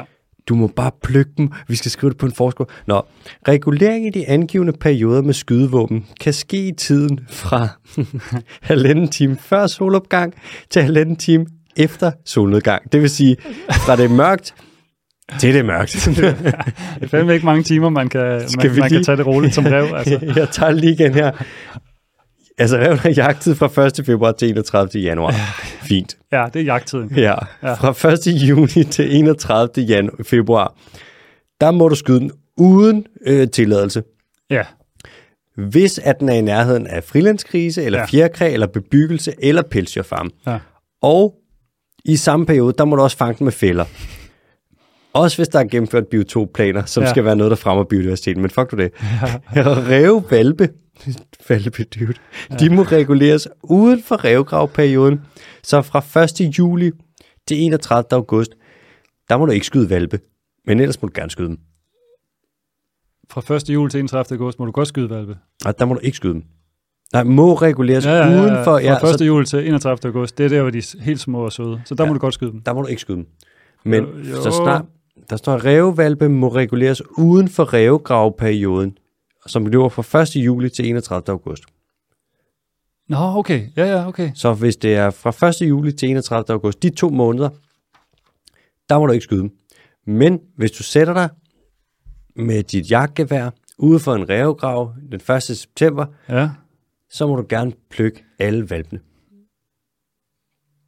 det er sindssygt. Jeg forstår ikke. Vi skyder i Danmark i 2020, 2022, nej, 2021, der skød Ja. vi 31.000 ræve i Danmark, ikke?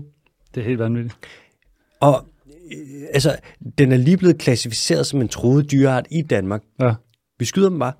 Det er det, øh, det mest talrige større rovdyr, vi overhovedet har. Og jagtloven er så løs. Altså, så snart den er i nærheden af din ejendom, så må du bare plukke den. Ja, ja, ja. Om det så er en pelsfarm, eller en svinefabrik, eller whatever. Det, det er en skør måde at forvalte vores dyr på. Ja, og hvorfor skulle vi sådan... Hvorfor skal man skyde reven så meget? Spørger jeg sådan lige. Altså, hvad, hvad, Præcis. hvorfor er den så irriterende? Ja. Hvad den... Den- jo, igen, den kan jo også være irriterende at få ind i sådan en hønsegård, ikke? Helt sikkert. Det er da Mhm. frygteligt. Ja, ja, den tager hønsene. Ja, ja, men den gør jo, hvad den... Altså, det er jo også svært at sige, at det er en ond rev, fordi den har gjort det. Det, det er den jo ikke. Den, den ser en mulighed for at skaffe en masse føde, så den kan overleve. Mm. Og det er jo svært at så sige, at det er fandme... øh, Det var godt nok uh, tavligt af dig, at du prøvede at overleve, ikke? Mm. Det, det, det, på en eller anden måde er det svært, men jeg kan godt se, øh, hvis jeg selv havde hønsegård, så ville jeg også synes, det var frygteligt, at alle hønsene blev slået ihjel af en rev. Men, men altså, at der skal skydes så mange, og de skal være øh, troet af jagt så lang tid øh, i løbet af året, det er helt vanvittigt. Også det med, altså, øh, du, men, vi skyder dem jo i bunden. Det er jo, det er jo begrænset, hvor lang tid vi kan blive ved med at plukke dem på den måde. Jamen 100. Alex, Også- nu, nu, nu sidder jeg bare lige og kigger på det her, ikke? fordi det der med... Må jeg komme med en hurtig ting først? Ja, bare kom. Det der med pelsfarmene. Grunden til, at man ikke vil have dem med pelsfarm, det er ikke, fordi en rev går ind på en pelsfarm og tager mink. Nej. Men den kan jo sprede skab. Ja, ja. Den her mide, som kan komme ind. Ligesom, det er faktisk ligesom fnat. Mm-hmm. Så bare sådan en rev-ekvivalent, som også spreder sig ud over øh, kønsorganerne. Ikke? Mm-hmm. Men prøv at overveje, i Danmark, vi har jo haft, før vi ligesom nedlagde minkindustrien, så har vi haft over 1100 minkfarm Mm. I Danmark. Og hvis en rev kom i nærheden af dem, så alene fordi, at der var en chance for, at den kunne sprede skab, så måtte du gerne slå dem ihjel. Vi Ja. snakker en troet dyreart, som du må plukke, fordi at den kan ødelægge øh, eller sprede en sygdom til en, en minkfarm. Ikke? Altså, det er helt, øh, helt vanvittigt. Også når man overvejer, sådan, hvad er det, minkfarmen bidrager med? Mm. et eller andet produkt, som vi eksporterer primært til Kina, så at folk i Kina øh, fra overklassen ikke skal rende rundt i flis. og så er det, det er sådan grunden til, at vi så udrydder reven. Det er sådan, det er for det. Det er fra Men- top til slut bare 0% okay. Ja, det er vel en officiel grund i dag, ikke? Altså, mm. Men igen, som jeg også sagde før, så, så kommer det ud af en tradition, som vi, som vi så kommer nærmere ind på. Mm-hmm. Og det virker jo helt vildt, at der skal skydes så mange ræve. Og altså, ræven er jo kategoriseret, ligesom øh, husmoren og skovmoren, som næsten troede. Altså, og, og hvis man kigger på sådan, øh, bestandsudviklingen, så er den stærkt nedadgående. Altså, mm. det bliver færre og færre ræve, og det på en eller anden måde ikke noget at sige til. Der er kommet flere og flere biler på vejene, og der går mange øh, ræve i, i trafikken, og øh, vi jæger dem stort set året rundt. Ikke? Øh, så der er jo den her forskel på jagt og regulering, at øh, regulering, der øh, det, det er nogle perioder, hvor du må det, og jagten, det er også kun i, i, i nogle perioder. Ikke? Mm. Men når man lægger de perioder sammen, så er det stort set hele året, at du ligesom må, må skyde dem. Øhm, men du, det her med ræve valpene uden for deres grav, så de må regulere, må de skydes fra september, 1. september og så resten af året, eller hvad? Mm. Men det, hvis jeg kigger, så står der... Øh, må reguleres i perioden 1. juli til 31. august, så det forstår jeg ikke helt. Men øh, Åh, oh, for helvede, du, det er rigtigt. ja, ikke? Det er Det er mig, der har læst, for det er fordi, jeg så, uden Rævevalpe. må reguleres uden for revgrave i perioden, og jeg har jo bare set det som, at de må, at perioden lå. Det er min fejl. Det er okay, men, men uanset hvad, så er billedet fuldstændig det samme, måske endda lidt vildere, ikke? At øh, jeg tror, de fleste ved, hvordan sådan en lille rev, altså en revunge, en Og noget Ser- sødest til hele verden. Ja. jævnt sød, ikke? Og øh, fin og rød og øh, nysgerrig. Og, Mm. men der må du altså tage dig en, en, en stol og sætte dig til rette med, øh, med din riffel, og så må du skyde revne, og du behøver sikkert kunne Altså når de kommer ud af, de, de kan stå lige uden foran deres revgrav, og så må du skyde et helt kul der. Øh, og du behøves ikke at bevise, at de her ræve var øh, til gene. Øh, og du behøves ikke at, at kunne forsvare, at øh, de her ræve potentielt kunne være til gene. Der skal ikke dokumenteres noget som helst, men hvis du som privat landejer vurderer, de her ræve, dem overgår jeg sgu ikke, Mm. så må du gerne bare sætte dig og skyde en hel rævefamilie. Eller alle ungerne i hvert fald, ikke? Mm. Altså, der er to måneder til fri leg der. det er helt vildt, ikke? Altså, hvor, hvor, hvorfor? Eller sådan, øh, man, man, jeg kan ikke... Jeg er jo jeg er selvfølgelig super farvet og sådan noget. Jeg synes, alle dyr er søde og, og har en plads og så videre, ikke? Men altså, når der er så få rovdyr i Danmark, øh, og det er jo noget, vi ikke har, har snakket om endnu, men det her med, at, at rovdyr, de har jo en, en særlig vigtig, ja ikke særlig, de har en super vigtig plads også i økosystemet, og er med til at regulere, øh, holde bestandene nede af en masse mindre dyr. Kan du ikke lige sætte på, på hvorfor det er vigtigt? Hvorfor er det vigtigt? Mm. Jamen, altså, det her med at have et, et top rovdyr, Mm. det er, man kan sige, i for eksempel en sø, Ja, det plejer at være sådan et godt skoleeksempel. kom med den. Ja, hvis vi har sådan en sø, så siger vi, at øh, der har vi nogle geder, som er toprovdyr. Mm. Så har vi nogle øh, skaller, som er plantespisende eller sådan et planktonspisende fisk. Mm. Så har vi noget dyreplankton, som er sådan nogle små krabstyr, der piler, Daphnia og sådan ja, noget præcis, der. ja. piler rundt i vandet. Mm. Og så har vi noget planteplankton, som Mm. er sådan nogle bitte små plante øh, øh, Alger og sådan noget. celler, ja. alger. Mm. Så er det sådan, at når det her økosystem det er tilpasset og velfungerende, når der Mm. er sådan en, en balance i det, så er der tilpas mange øh, øh, hvad hedder det, dyreplankton, øh, krabstyr, Mm. som sørger for at spise øh, planteplankton, Mm. øh, holder det sådan på et, øh, et godt niveau, Mm. og der er tilpas mange skaller, øh, som sørger for at spise noget af øh, dyreplankterne, Mm. sådan så øh, dyreplankterne ikke bare spiser alt planteplankterne, ikke bare stikker af, ja. så det ligesom også bliver holdt balance. Og så er der geder til at sørge for, at der ikke kommer for mange skaller. Fordi hvis øh, øh, alle skallerne spiser alt dyreplankterne, altså, så, så, der er, okay, så, så der er en balance, ikke? Så hvis vi forestiller os, at vi tager det her, og så ligesom øh, gederne, det er så, øh, hvad siger man, øh, det her sø-eksempels ekvivalent Til toprovdyr. til toprovdyr. Yes. Som for eksempel, hvor i Danmark, der kan du godt sige, at reven er et Ja, toprovdyr. præcis. Så, så eksemplet her er, Så hvis At- vi, ja, hvis vi nu går ind og fjerner alle gederne mm, i en sø, Okay. øhm, så kommer der rigtig mange skaller i den her sø, mm, fordi at, øh, at øh, der er ikke noget rovdyr til at regulere dem. Mm. Mm. Så spiser de rigtig meget af det her dyreplankton. mm, Og så ender vi til sidst med en sø, hvor der hverken er, er, er, er nogle toprovdyr, men Mm. der er rigtig mange øh, skaller. mm, Der vil være en lille smule øh, dyreplankton, og så vil der være rigtig meget planteplankton. Og så Mm. ender du altså med en sø, som er fuldstændig sådan øh, øh, uklar, og Ja. bare en suppe af, af planteplankton. mm, Øhm, så, så, så det her med at have et toprovdyr i et økosystem til at holde, øh, regulere og holde balancen på, på øh, øh, samspillet mellem de her organismer, det er super, super vigtigt. Øhm, så, så på den måde kan man... øh, Vi kunne også gå ind og sige, at vi, vi, øh, vi fjerner alle... Øh, for at forstå, at det ikke kun er toprovdyret, der er vigtigt. Altså vi kan også gå ind og sige, at vi fjerner en masse skaller i en sø. mm, Så kommer der sindssygt meget dyreplankton. mm.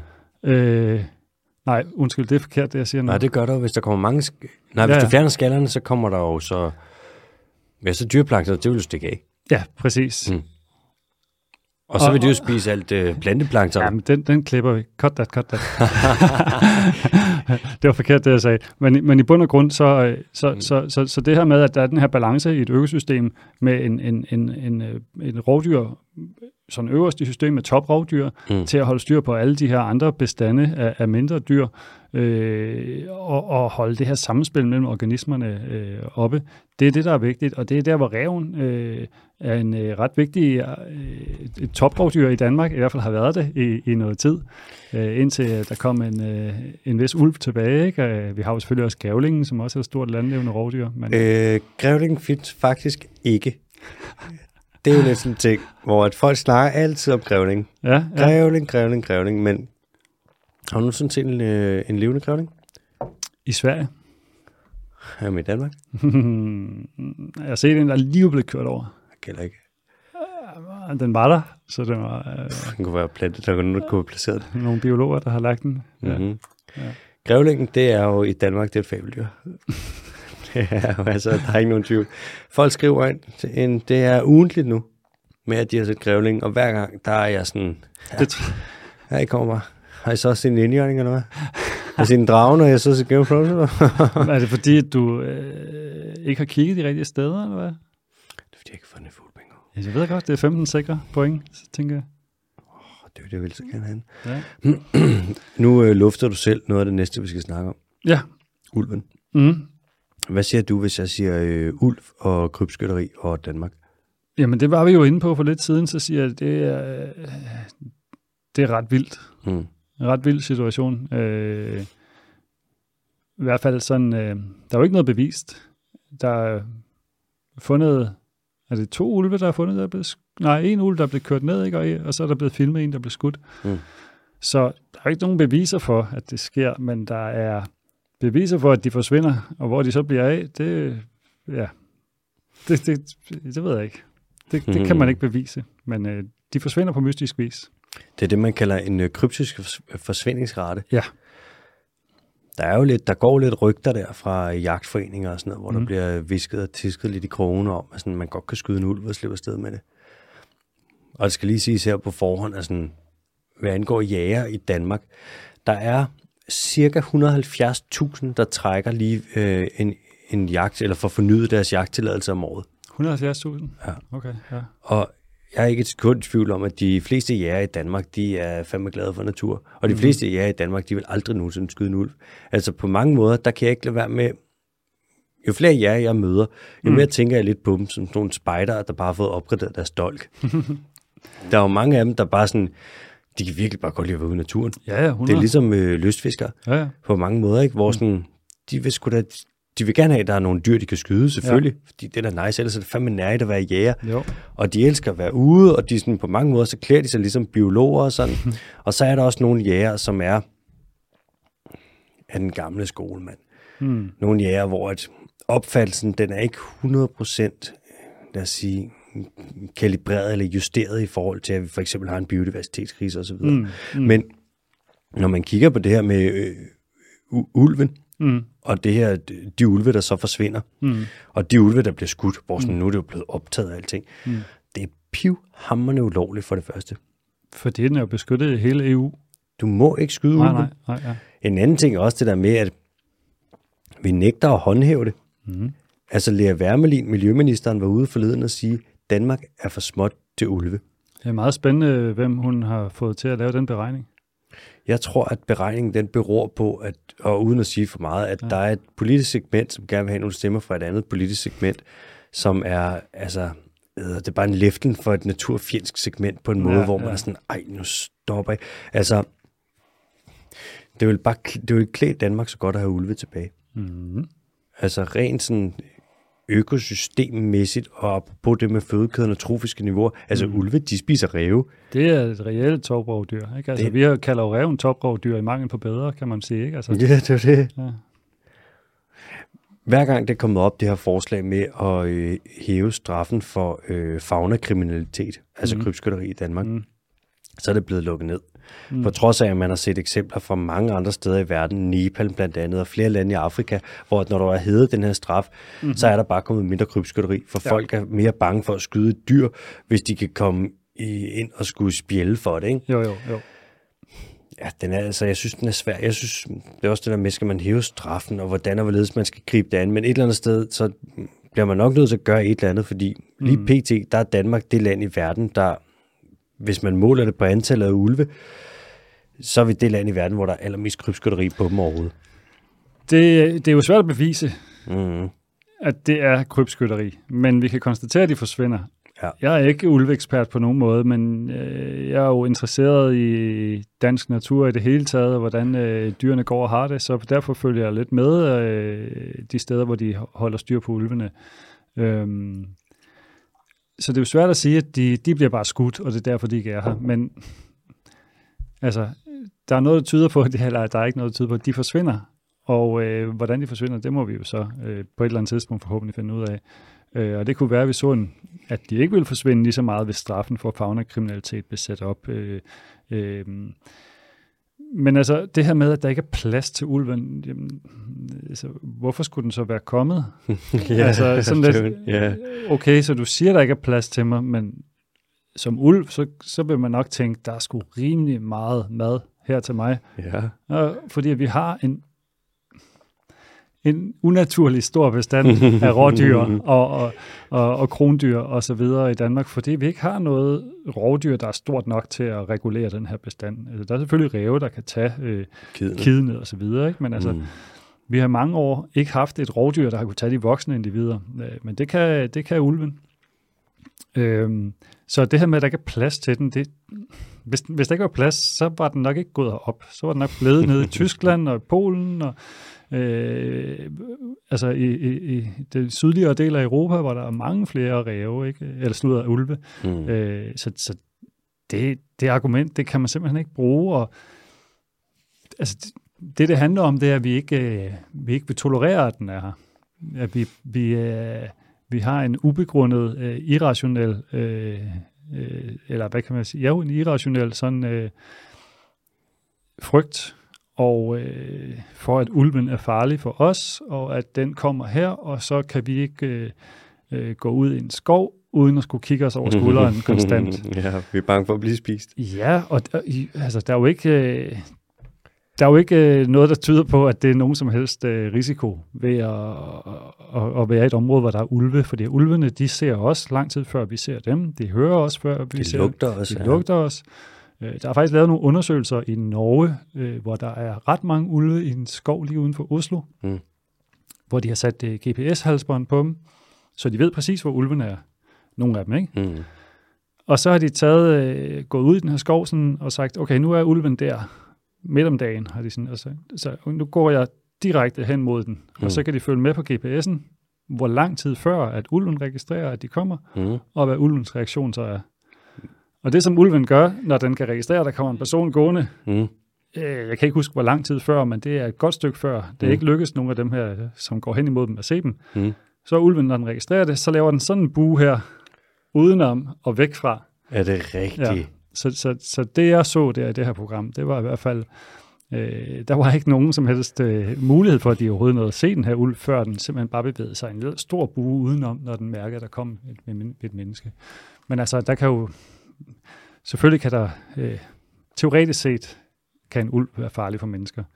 Øh, men den frygt og øh, den måde, som vi øh, kommer op i det røde felt over, at, øh, at, at ulven er her, den er irrationel.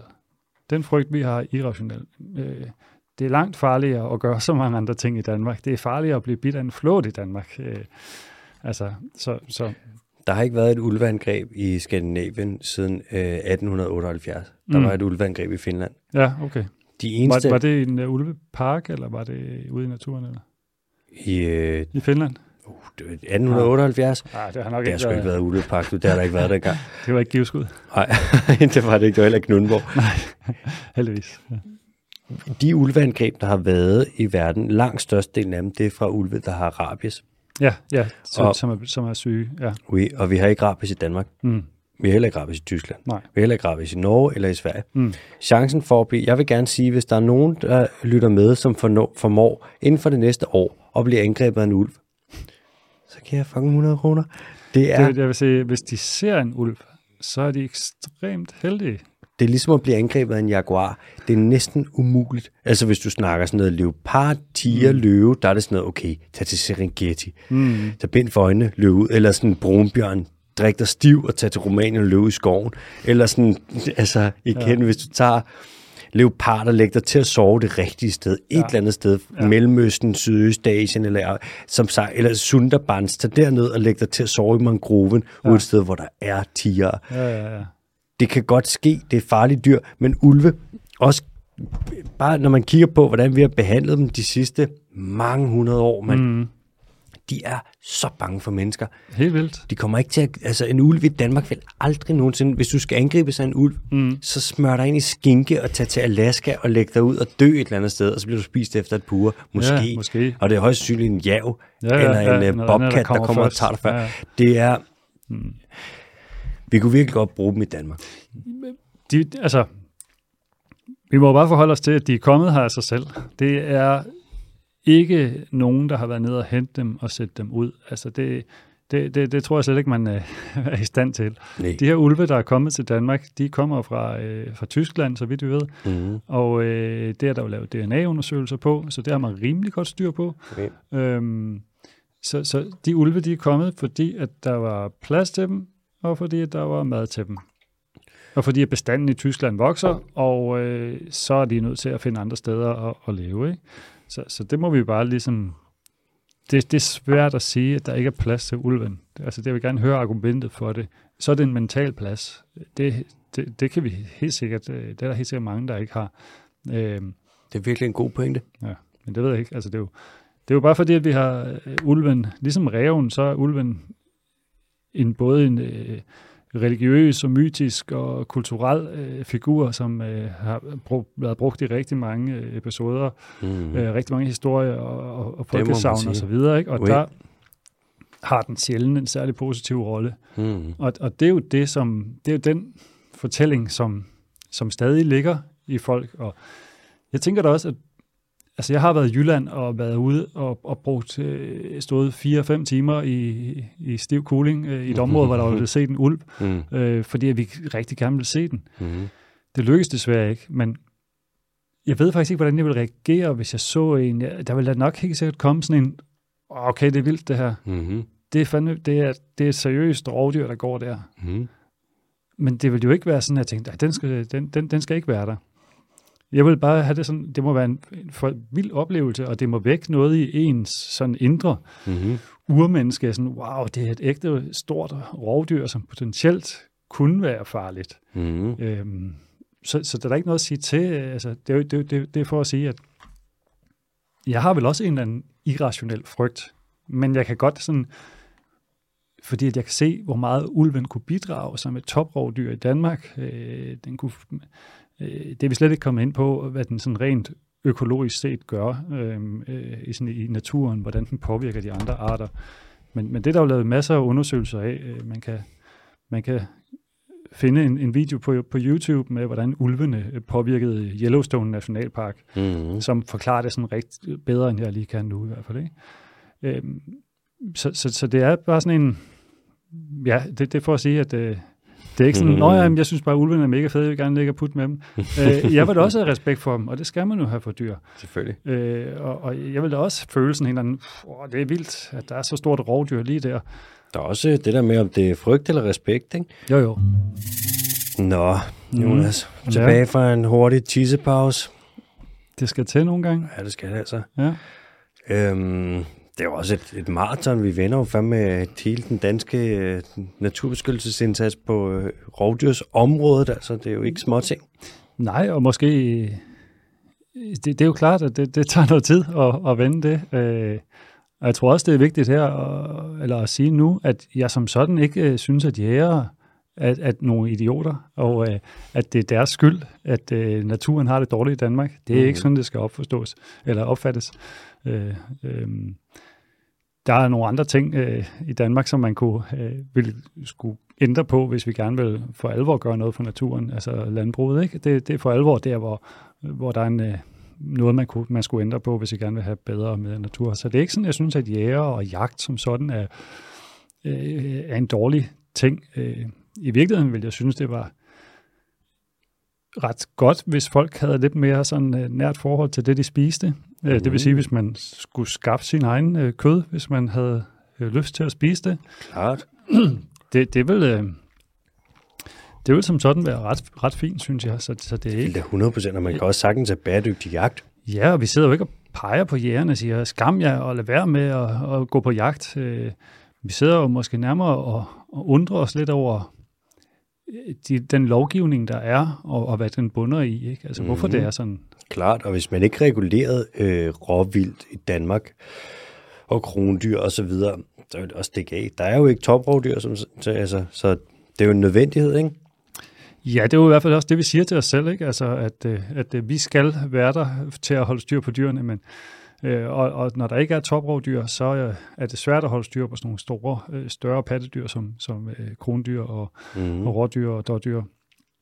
Øh, men altså, der er jo også naturlige reguleringsmekanismer. Øh, øh, det vil sige, hvis der er for stor bestand, for, for tæt bestand, så begynder der at komme sygdomme, ikke? og så, øh, så, så, så, så bliver bestanden mindre, og så er der plads til, at den kan vokse op igen. Ikke? Så, så, men det er helt klart, der er brug for, hvis økosystemet skal fungere, ligesom det her mere eller mindre pædagogiske eksempel, jeg havde med søen, så, så, så skal der være en form for regulering af, af de forskellige trofiske niveauer, som det hedder. Ikke? Altså, mm. hvem spiser hvad, og i, i hvilken omfang, hvor mange rovdyr er der i forhold til øh, byttedyr, og hvor mange, ja, så videre, så videre. Ikke? Det, det kunne vi tage en lang snak om. Der er jo også det der med, okay, prøv at overveje, hvis vi tager i Danmark, ja. og vi siger, så har vi dårdyr, og vi har rådyr, og ja. vi har, så har vi kronhjorte, og så har vi, så der er en masse forskellige dyr, som yes. ligesom skal reguleres. Yes. Og hvis man forestiller sig, at vi havde en sund bestand af øhm, ulve, ja. så ulvene, de dyr, de først ville tage, det var dem, der var svage, og dem, der var sygelige, ja. og dem, der ligesom måske også faktisk havde dårlige gener, som gjorde, at de ikke var særlig sådan, det ikke var nogle særlig stærke dyr. Altså, de ikke kunne løbe så hurtigt fra den, når den kom og så videre, ikke? For eksempel. Ja, ja. Og, eller at den har dårlige hofter, eller whatever, man. Ja, ja. Og hvis ulven kommer og tager de dyr, der ligesom har dårlige gener, så frasorterer de dem, og så optimerer de faktisk generne i de resterende dyr. Så på et eller andet punkt, hvis vi havde en sund bestand af ulve, ja. så ville det faktisk også øh, øge det, man kalder fitness, altså overlevelsesevne hos de resterende byttedyr. På et eller andet punkt. Og så også der med, altså, hvis der er sygdom i en bestand, for eksempel kronhjort, ja. så frem for, at den så kan sprede sig mm. til andre kronhjort, måske til de Mhm. andre, noget af det, nogle af de andre vilde dyr, eller måske til landbrugsdyrene, Ja. så kommer ulven, og så spiser den det syge dyr. Ja, Og så på den måde, så kan man ligesom sige, at sygdommen stopper der. Ja.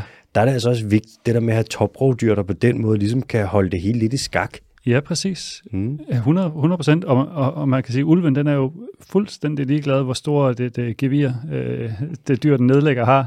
det, den tænker på, det er, øh, hvor er den mindste risiko, og hvor skal jeg bruge mindst energi for at få mest øh, udbytte. Mm. Så derfor vil den gå, præcis som du siger, efter de her svage dyr.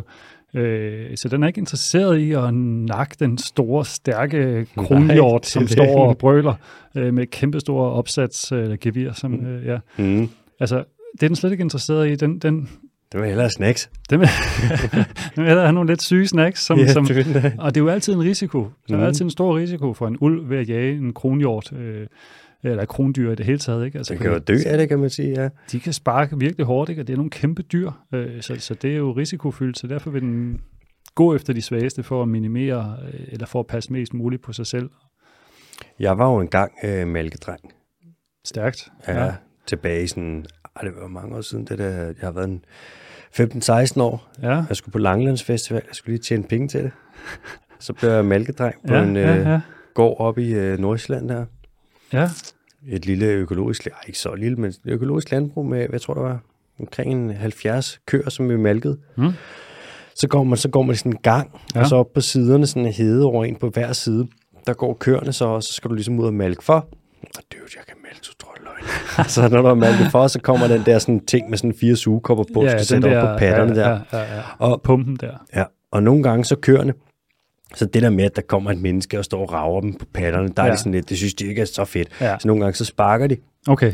og jeg lover dig, det er jo bare sådan, jeg ser, hver gang jeg så sådan en, en, en, en, lille, en lille kofod suges ud forbi, jeg kunne bare se sådan, det lugtede bare hjernerystelse. Der Okay, er shit. så meget smæk på, og jeg forestiller mig, at det er det samme med kronvildt. Altså en kronhjort, en stor kronhjort, hvad snakker vi, 180-220 kilo? Det er jo et kæmpe stort dyr. Et monsterdyr. Altså, man, man vil blive overrasket, hvis man kommer tæt på sådan en, øh, en fuldvoksen. Øh, det kan man selvfølgelig opleve i nogle dyreparker, ikke? Og sådan, Ja. Det er nogle, nogle kæmpe dyr. Jeg Altså. skulle ikke sparke til den der. Nej, jeg skulle heller ikke prøve at fange den og nedlægge den. Det er helt sikkert. Nej. Jonas, øh, vi skal lige have vendt den sidste ting, inden vi skal snakke en lille smule om historie og jagt, og Ja, så øh, runde af. Ja. Og øh, det sidste, vi skal snakke om inden da, mm. det er det med øh, ørne i Danmark. Mm. Og hvordan det ligesom er... De har jo haft sådan lidt knas historie. Vi plejede jo at have... De, vi har to ørnearter i Danmark. Ja, vi har havørn, og vi har kongeørn. Ja. Fiskeørn, det er ikke en ørn. Nej, Det er lidt misvisende. Ja.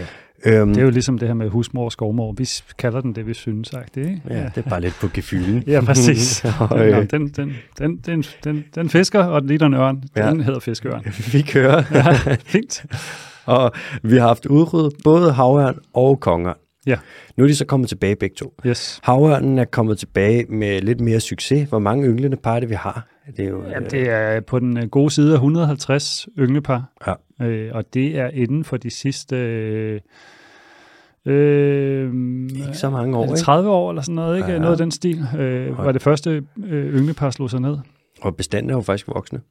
Det går øh, stødt opad. De, de er virkelig dygtige til at, at finde levesteder, og der må jo også igen være masser af mad til dem i Danmark, øh, Mm. og masser af plads til dem. Ja. Øh, ellers ville det ikke komme. Hvad med kongeørn? Det er en anden historie. Øh, vi har kongeørn, der yngler i Danmark. Øh, bestanden ligger på øh, svinger imellem, herinde for de seneste øh, 5-10 år, har den svinget imellem øh, 4 og 6 ynglepar. Mm-hmm. Øhm, så den er sådan øh, i samme periode som havørnen, der er den altså gået fra 0 til de her højst 6 ynglepar. Mm-hmm. Øh, så det er en anden historie. De, de er ikke så... Øh, de formår på en eller anden måde ikke at, at, at etablere sig lige så kraftigt i, i Danmark, til trods for, at der er rigtig mange øh, kongeørne i Sverige og Norge, øh, og også i Tyskland, sådan set, der har bestanden det vist meget godt. Øhm, så det er ikke helt samme historie med dem. Hvordan kan det være? Hvorfor er det, de ikke lige kan etablere det? Det er jo et godt spørgsmål, men øhm, det er blandt andet noget af det, som jeg er så privilegeret at arbejde på et projekt, øh, hvor øh, projekt Ørn, hvor, Mhm. øh, hvor vi... Godt navn. Øh, ja, ja, tak. Nogle gange skal man øh, lige have kontakt til sådan et, øh, Innovativt, lille kreativt sæt. ja, sådan et kreativt bureau, ikke? og lige sådan, hvad skal vi kalde det? Mhm. Nej. Øh, projekt Ørn, som øh, jeg er så heldig at arbejde på, øh, som en del af mit, øh, mit arbejde, øh, hvor vi overvåger med både havørn og kongeørn. Mm. Og det gør vi simpelthen ved at sætte en lille GPS-sender på dem, og så kan vi se, hvor de flyver hen. Er det den rygsæk der? Det er sådan en rygsæk, de får på. Øh, man skal nærmest forestille sig sådan en, øh, øh, ja, en almindelig rygsæk, og så oven på ryggen, så sidder der en, øh, en GPS-sender, øh, som har en solcelle på toppen, og så den GPS, den sender positioner, øh, det, ja, positioner om, hvor, hvor, hvor fuglen er, Mm. og så kan vi ligesom øh, bruge de her data til at så se, hvad er det for nogle områder, de godt kan lide at være i, Mm. hvad er det for nogle områder, de ikke så godt kan lide at være i. Øhm, og fordi at de her sendere, de kan også vise, hvor højt og hvor hurtigt ørnene flyver. Så kan vi faktisk se, okay, nu øh, den her fart, så har den været på jagt. Mm. Det kan vi regne ud, ikke? mm. Så vi kan få en masse biologisk øh, viden omkring de her fugle. Øhm, og vi kan jo selvfølgelig se, hvis, øh, hvis de er ved at slå sig ned et sted, så kan vi se, okay, nu gør den tegn til, at den skal yngle og, og så videre. Øhm, Men noget af det, vi også finder ud af ved det her projekt, det er, at øh, vi finder ud af, hvad der sker med dem. Mm. For der er mange af dem, som øh, ikke når at blive så gamle, og de dør af forskellige årsager. Mm. Øhm, og der kan vi altså se, der, der er kommet, igennem årene er der kommet ret mange kongeørn, blevet klækket ret mange kongeørn i Danmark, men Mhm. mm. altså udviklingen af, af antallet øh, af ynglepar er, er stabilt øh, og lavt. Så det er en, øh, en rigtig troet ynglefugl i Danmark. Mm. Mm. Men altså, vi ved nogenlunde, hvor de er, øhm, og vi bliver ved med at følge dem, Mm. og vi bliver ved med at lave undersøgelser, og hvad de, hvordan de er, og øh, der er også nogle andre, der arbejder med at lave undersøgelser af, hvad de spiser og så videre. Øh. Men altså, hvorfor de ikke slår sig ned flere steder, det er rigtig svært at svare på. Mm. Indtil videre, så øh, ja, og der har vi brug for mere tid og mere data for at kunne, øh, og flere, øh, flere ørne, der flyver rundt med, med GPS, for at kunne sådan, sige, okay, det skyldes det og det. Øhm, I skal have et øh, solidt datagrundlag, det er det, man siger inden for, inde i, så man ikke bare tager og øh, bygger et, et hus på et fundament af sand, Uff, som man siger. Jeg tror faktisk, det var en bibelreference, jeg kom med der. Ja, den var stærk i hvert fald. Jeg kunne godt lide den. Jeg, forstod den. Og det er meget god. Det er ligesom, Jo. hvis du tager og skal bygge et hus, så kan du lave sådan, uh, vi støber et solidt fundament, hvor ja. Ja. du har rigtig god data, rigtig mange fugle, du har bare målt til højre og venstre, mm. bygger du et hus, og visen står i mange år. Så tager du det andet eksempel, hvor det er sådan, ah, vi har noget semi-dårligt data med dårlige signal og sådan noget. Jeg tror lige, vi prøver at bygge... Det er ligesom at bygge et hus på et fundament af skumfiduser, hvor det er sådan en dårlig, dårlig start. Det kan føles godt lige, når det sker, men så i længden, så holder det sgu ikke. Vi har jo forgiftet de der ørne der, Jonas. Ja, men det er jo ikke, øh, man kan sige, det er jo ikke derfor, at kongeørnen ikke spreder sig, kan man sige. Mm. Øh, men det er jo klart, at når vi har en GPS-sender på, så kan vi jo se, hvis en ørn pludselig stopper med at bevæge sig. Så enten er den syg og sidder stille, eller også Mm. så er den død. Ja. Og så er vi jo, altså det er jo faktisk en rigtig stor gevinst ved det her projekt, er, at vi kan finde de her fugle, der dør, Mm. fordi at senderen bliver ved med at give besked om, hvor den er. Og så kan vi få dem undersøgt og finde ud af, hvad de dør af. Obducere dem og så videre. Ja, præcis. Ja. Så bliver de simpelthen øh, sendt til, øh, til DTU, og øh, der er nogle dyrlæger, dygtige dyrlæger, som laver en fuld obduktion af dem, og Mm. Tager blodprøver og alt muligt andet for at finde ud af, hvad skete der egentlig lige her. Mm. Mm. Hvad hvis vi tager, nu har vi været omkring, vi har været omkring husmor, Mm. vi har vendt vildsvin, Mm. vi har været omkring ulven, Ja. vi har været omkring to arter af ørn, Mm. vi, øhm, vi når ikke fasan. Nej, den har du også. Ah, men altså, Det er jo også et, det er jo et afsnit for sig, altså et, helt kort, vi udsætter jo en, op mod en million fasaner om året. Ikke? Yes. Det er jo en asiatisk fugl, og så er det Ja. til, så altså, vi kan skyde dem, fordi vi synes, det er sjovt, og det er bare sådan, hvad betyder det ikke for økosystemet at udsætte en million fugle? Det er virkelig, virkelig, virkelig meget. Altså, det er en, det er jo en helt anden snak, og der er ja. Nogle studier nu i Belgien, som begynder at pege lidt på, at de måske har indflydelse på øh, krybdyrbestandene, fordi de er jo kraftet med af alt, ikke? jo jo. Men- jo. Det er, noget, det, det er et kapitel for sig. Ja. Vi skal snakke om jagt i gamle dage. Ja. Hvordan det var. Hvordan det så ud for ja, de der 100-120 år siden. Altså, ja. Hvordan startede vi? Hvorfor, altså, kan vi spore noget i det, i jagten fra gammel tid, og det man tænkte om det, i forhold til hvorfor at rovdyrene i Danmark i dag har, er sådan lidt presset? Ja, ja det, altså det kan man. Øh, nu øh, fik jeg lige snakket lidt om den her Olof Winge, Jægernes skadelige dyr, som er et genoptryk, det her fra 2004. Mm. Olof Winge og hans bror Herluf Winge, tror jeg nok han hed. De var begge to biologer og øh, gik og undrede sig lidt over, at det var da utroligt så dårligt, vi er til at passe på vores natur. Og det er altså allerede tilbage i slutningen af 1800. Uh. Øh, og øh, særligt undrede de sig lidt over den her øh, forvaltning, regulering mm. af, af, af, af nogle dyr, som øh, det blev besluttet, at dem kunne vi ikke lide, så de skulle bare væk, og nogle dyr, som vi besluttede, dem kan vi godt lide, så, så vi skal gøre alt for at beskytte de her dyr. Mm. Så det har de, øh, Olof Winge her, skrevet den her bog om, og når man læser lidt ind i det, altså sådan, eller det står sådan set sort på bit, man behøver sikkert at læse ind i det. Når man læser den, så finder man hurtigt ud af, at øh, og kan se måske nogle paralleller til, øh, til den øh, jagt, der stadig er på, på nogle dyr i, i dag, øh, som vi, vi snakkede om øh, husmor og om rev.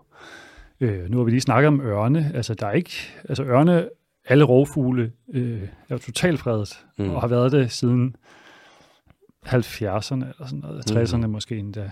Mm.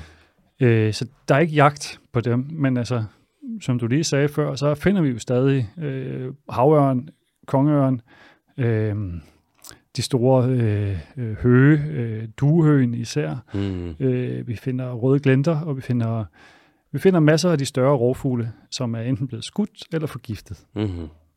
Så, så hele den her tendens, som vi stadig ser, med at, at, at gå efter nogle dyr, Mm. øh, det var altså noget, som, hvis man læser den her bog, kan man se, at det var faktisk en helt, eller en, en sådan del af, hvad hedder det, sådan, øh, når man laver en forening, så har du nogle, Vedtægter. Vedtægter. Ja. en del af vedtægterne i de første jægerforeninger, som der var i Danmark, Mm. det var, at øh, for alt i verden skal vi fjerne de her dyr, som, som gør skade på de dyr, som jægerne gerne vil skyde. Mm. Og det er jo alle rovdyrene, og det er jo alle rovfuglene. Det er en del af kravfuglene. og der var faktisk, altså, der har været skydepræmier, som man har kunne, øh, som øh, jæger. Øh, en gang der skulle du ikke være jæger. Så hvis du havde en riffel, så var du jæger. Du skulle Mm. ikke, der var ikke nogen jagtprøve, der var ikke noget jagttegn. Du skulle bare have en riffel. Du skulle bare have en riffel, så var du så er jæger, det nemt. Ja, præcis. Mm. Øh, det er jo heldigvis blevet øh, anderledes, ikke? Det må man sige, ja. Men, men så kunne du øh, indlevere, øh, der, der var skydepræmie på, øh, øh, hvad hedder det, på revhaler for eksempel. Jo, du fik, hvad der svarer til, øh, skal jeg lige se, øh, starte over, jeg mener det var omkring 300 kroner, hvad, hvad svarer til nu, nu, nudags penge Ja. per revhale, som du kunne indlevere. Er det rigtigt? Yes, og det samme med, øh, med rovfugle klør, altså hvis du får, kunne indlevere for forskellige arter, Mm. mm. øh, så fik du også øh, betaling for det af staten simpelthen. Så det var sådan, øh, man, man gik ligesom ind og sagde, hvis der er et dyr i naturen, mm. som på naturlig vis spiser nogle af de arter, som jeg gerne vil spise også, Mm. så fjerner jeg det dyr for at kunne få mere til mig selv. Det er ligesom øh, fiskerne, der gerne vil have, at vi skal have selerne væk, så der er flere fisk til dem. Og sælerne var også på det her, en del af det her, ja, præcis. Så det er helt det samme. Sådan, mand. Så, så det var altså, i mange år var det alle øh, landlevende mm. rovdyr, øh, og alle rovfugle, Mm. også ugler. Også uglerne. Ja, de skulle også bare væk, du. Shit, det er jo no wonder, at det er så svært at få en, fugle, en ugle i, i jo. Præcis. Der er jo en grund til, at alle de her dyr er super sky, super sjældne. Mhm. Mm-hmm. Øh, vi har altså formået at udrydde rigtig mange af de her arter Mm. mm. øh, i Danmark, og øh, nogle af dem er så kommet tilbage, som vi lige har snakket om. Øhm, men altså, det var, det var en periode, hvor der blev betalt penge for, at man øh, øh, kunne bevise, at man havde skudt dem. Mm-hmm. Så stoppede gevinsten der, men det var stadig ligesom, der var jagttid på dem, for de skulle bare, altså de skulle bare væk. Ikke? Mhm. Mm. Man, man orkede ikke at skulle konkurrere med nogle dyr. øh, så, så væk med dem, sådan så vi gjorde os selv til det her toprovdyr. Det er som om, man regulerede dem, sådan så at de ikke skulle regulere noget som helst selv. Ja, præcis. Så, så, man siger, nej, men det der, du gør nat- øh, sådan, fra naturens side, det kambolerer med mine interesser, så, Mm. og nu er jeg væk. større, og jeg har et våben. Det er du ikke. Så Ja. skyder jeg dig bare. Øh, øh, så, så. Så kan man lige pludselig godt forstå, hvorfor det er, vi står der, hvor vi står i dag. Ikke? Mm. Hvor man ser bare efter EU-mål, når man kigger på Danmarks naturtilstand, og Mm. hvordan naturtilstanden er i de forskellige habitattyper, hvor vi Ja. bare ligger i bunden, mand. Ja, det er jo ja, ja. klart. Vi har jo fjernet så mange, apropos det der med klods med jord før, ikke? Mm. Vi har simpelthen fjernet for mange klodser. Præcis. Men, det er men bare, ja. det er jo ikke en unik situation for Danmark som sådan. Det er jo sådan en, uden at vide det præcis, så tror jeg, det kommer af sådan en religiøs øh, øh, baggrund også, ikke? at man ikke vil have rovdyrene, og det er ligesom mennesket, der skal passe på de her gode dyr og så videre. Ikke? Altså, ej, det er måske også forkert at bringe religion ind i det. Jeg- står ikke inden for det, jeg siger. Men der det, ligger jo også, altså i, der er jo lidt det der med i Bibelen, der står der mm. jo i det gamle testamente noget med, at i Edens have, så ligger løven sammen med lammet. der er jo noget der med, Ja, ja. hvis løven ikke kan det, så Ja. skyd den.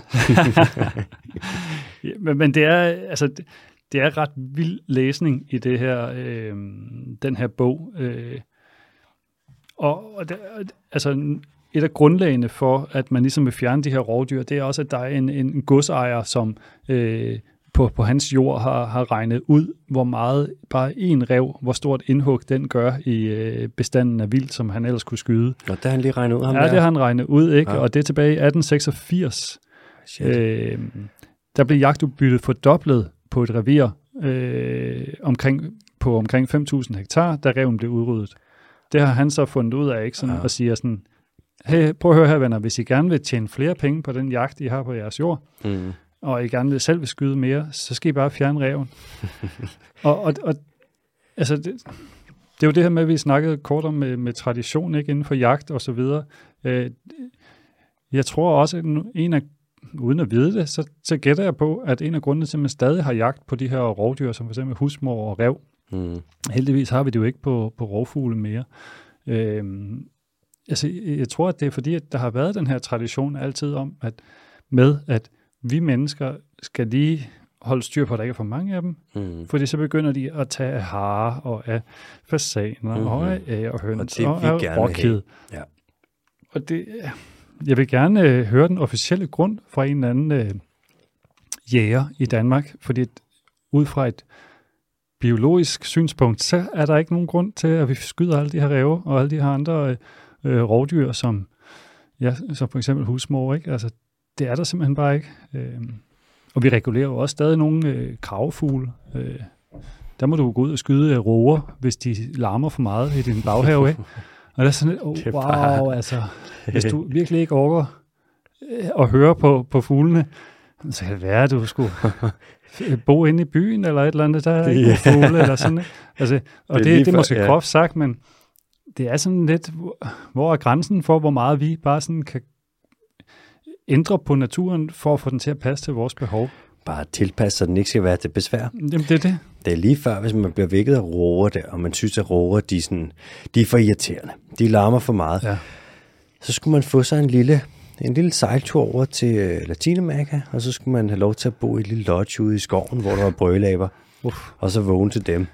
Og så lige pludselig, så er din referenceramme for, hvad der er larm at vågne til, den er simpelthen roer. Det vil være ligesom at blive kildet helt forsigtigt på trummen hen med den blideste fjer i verdenshistorien. Ja, klart. klart. Og, og det er jo, man må også huske at sætte ting i perspektiv. Helt klart, det, jeg tror da måske også, jeg ville synes, det var meget larm, hvis jeg havde en rågekunde i baghaven, men jeg ville også synes, det var mega fedt og spændende. Altså, Jeg har prøvet det deroppe på gården, der hvor jeg voksede op. Der er roer oppe i en roekoloni lige ved siden af. Mm. Og det er rigtigt, de kan larme helvede til, men igen sådan, så må man jo lade være med at flytte ind der, hvor de bor, hvis man ikke kan lide den larm, de laver. ja, det virker i hvert fald forkert at bare sige, "Nå, nu er jeg flyttet ind, og de er der, men så må, så må, de, så må de ryge væk, for Ja. ja. nu kom jeg. De skal væk. Det er, Det er ligesom at flytte på Goddersgade, og så være sådan, I bliver nødt til at stoppe med fest. ja, præcis. I bliver nødt til at stoppe med fest. I må lige lugte mus klokken Ja, otte, ikke? ja, Altså, præcis. Jeg orker det ikke. øh, de skal stå nede på gaden til klokken sent om aftenen. Men altså, det er jo også, ja, hvad kan man sige, um, jeg gider heller ikke sidde og være sådan en, der bare siger, Nå, men I skal være lige så tolerante, som jeg er, og som du er. Mm. Øh, men jeg synes, at vi nogle gange måske godt må overveje, om vi ikke kan være lidt mere tolerante, og se det lidt mere øh, fra, en, øh, fra et andet sted, end sådan, det der synes jeg er irriterende, eller det der bliver jeg lidt bange for, Mm. så det vil jeg bare have væk. Ja. Det skal ikke være der. og så er det, det, det, der, det kunne være rart, hvis vi bare sådan kunne være lidt mere sådan tænke, Nå, men de er her sgu nok af en grund, ikke? Altså, der er... Jo, og hvis man bare frasorterer natur, som det Ja. passer ind, så lige pludselig så ender du fandme i en øh, biodiversitetskrise, mand. Der er vi jo allerede, ikke? Men øh, den bliver kun værre. Jonas, vi når ikke mere. Nej, men det er da også... Øh, vi er nået vidt omkring. Vi kan jo snakke videre. Altså, jeg har sådan... Nu har jeg bare lister med dyr, vi jager. Jeg ved, jeg jo bare plukke ud, så kan vi sidde og snakke afsted. Men hvis det bliver meget mere end... Nu tror jeg, vi ligger på lidt, lige omkring en halvanden time lidt over. Hvis det bliver mere end det, så tror jeg simpelthen, at Så, så lukker vi øh, folk af. selv den mest inkarnerede biologlytter sidder der og er sådan, uha, det er ligesom at være til forelæsning. Hey, jeg kan ikke mere. nej, nej, nej, men øh, det var en øh, kæmpe fornøjelse, og øh, jeg er mega klar på runde to, hvis det bliver aktuelt. Øh, der er jo mange ting, vi kan snakke om, øh, som vi jo allerede snakker om, når, når vi bare mødes. Og, Det er jo et kæmpe fornøjelse af runde to. Du kan altså, ikke skrive det i kalenderen nu, fordi vi har ikke fundet dato, men det Nej. kommer til at ske. Nu skal vi ud og så skal på, have, du lover. vi skal ud, og så skal vi have sådan en uh, bid mad, og så giver jeg sgu en lille servicita oven på det her. Hold da op. Det, Man- lyder, det kan jeg ikke sige nej til. Det Man kan, også, man kan blive helt tør i munden af at snakke så meget med natur her. Ja, jeg forst- ja, ja, man skal jo huske at have det godt. Det er det vigtigste. Jonas, øh, du skal tusind tak, fordi du vil være med.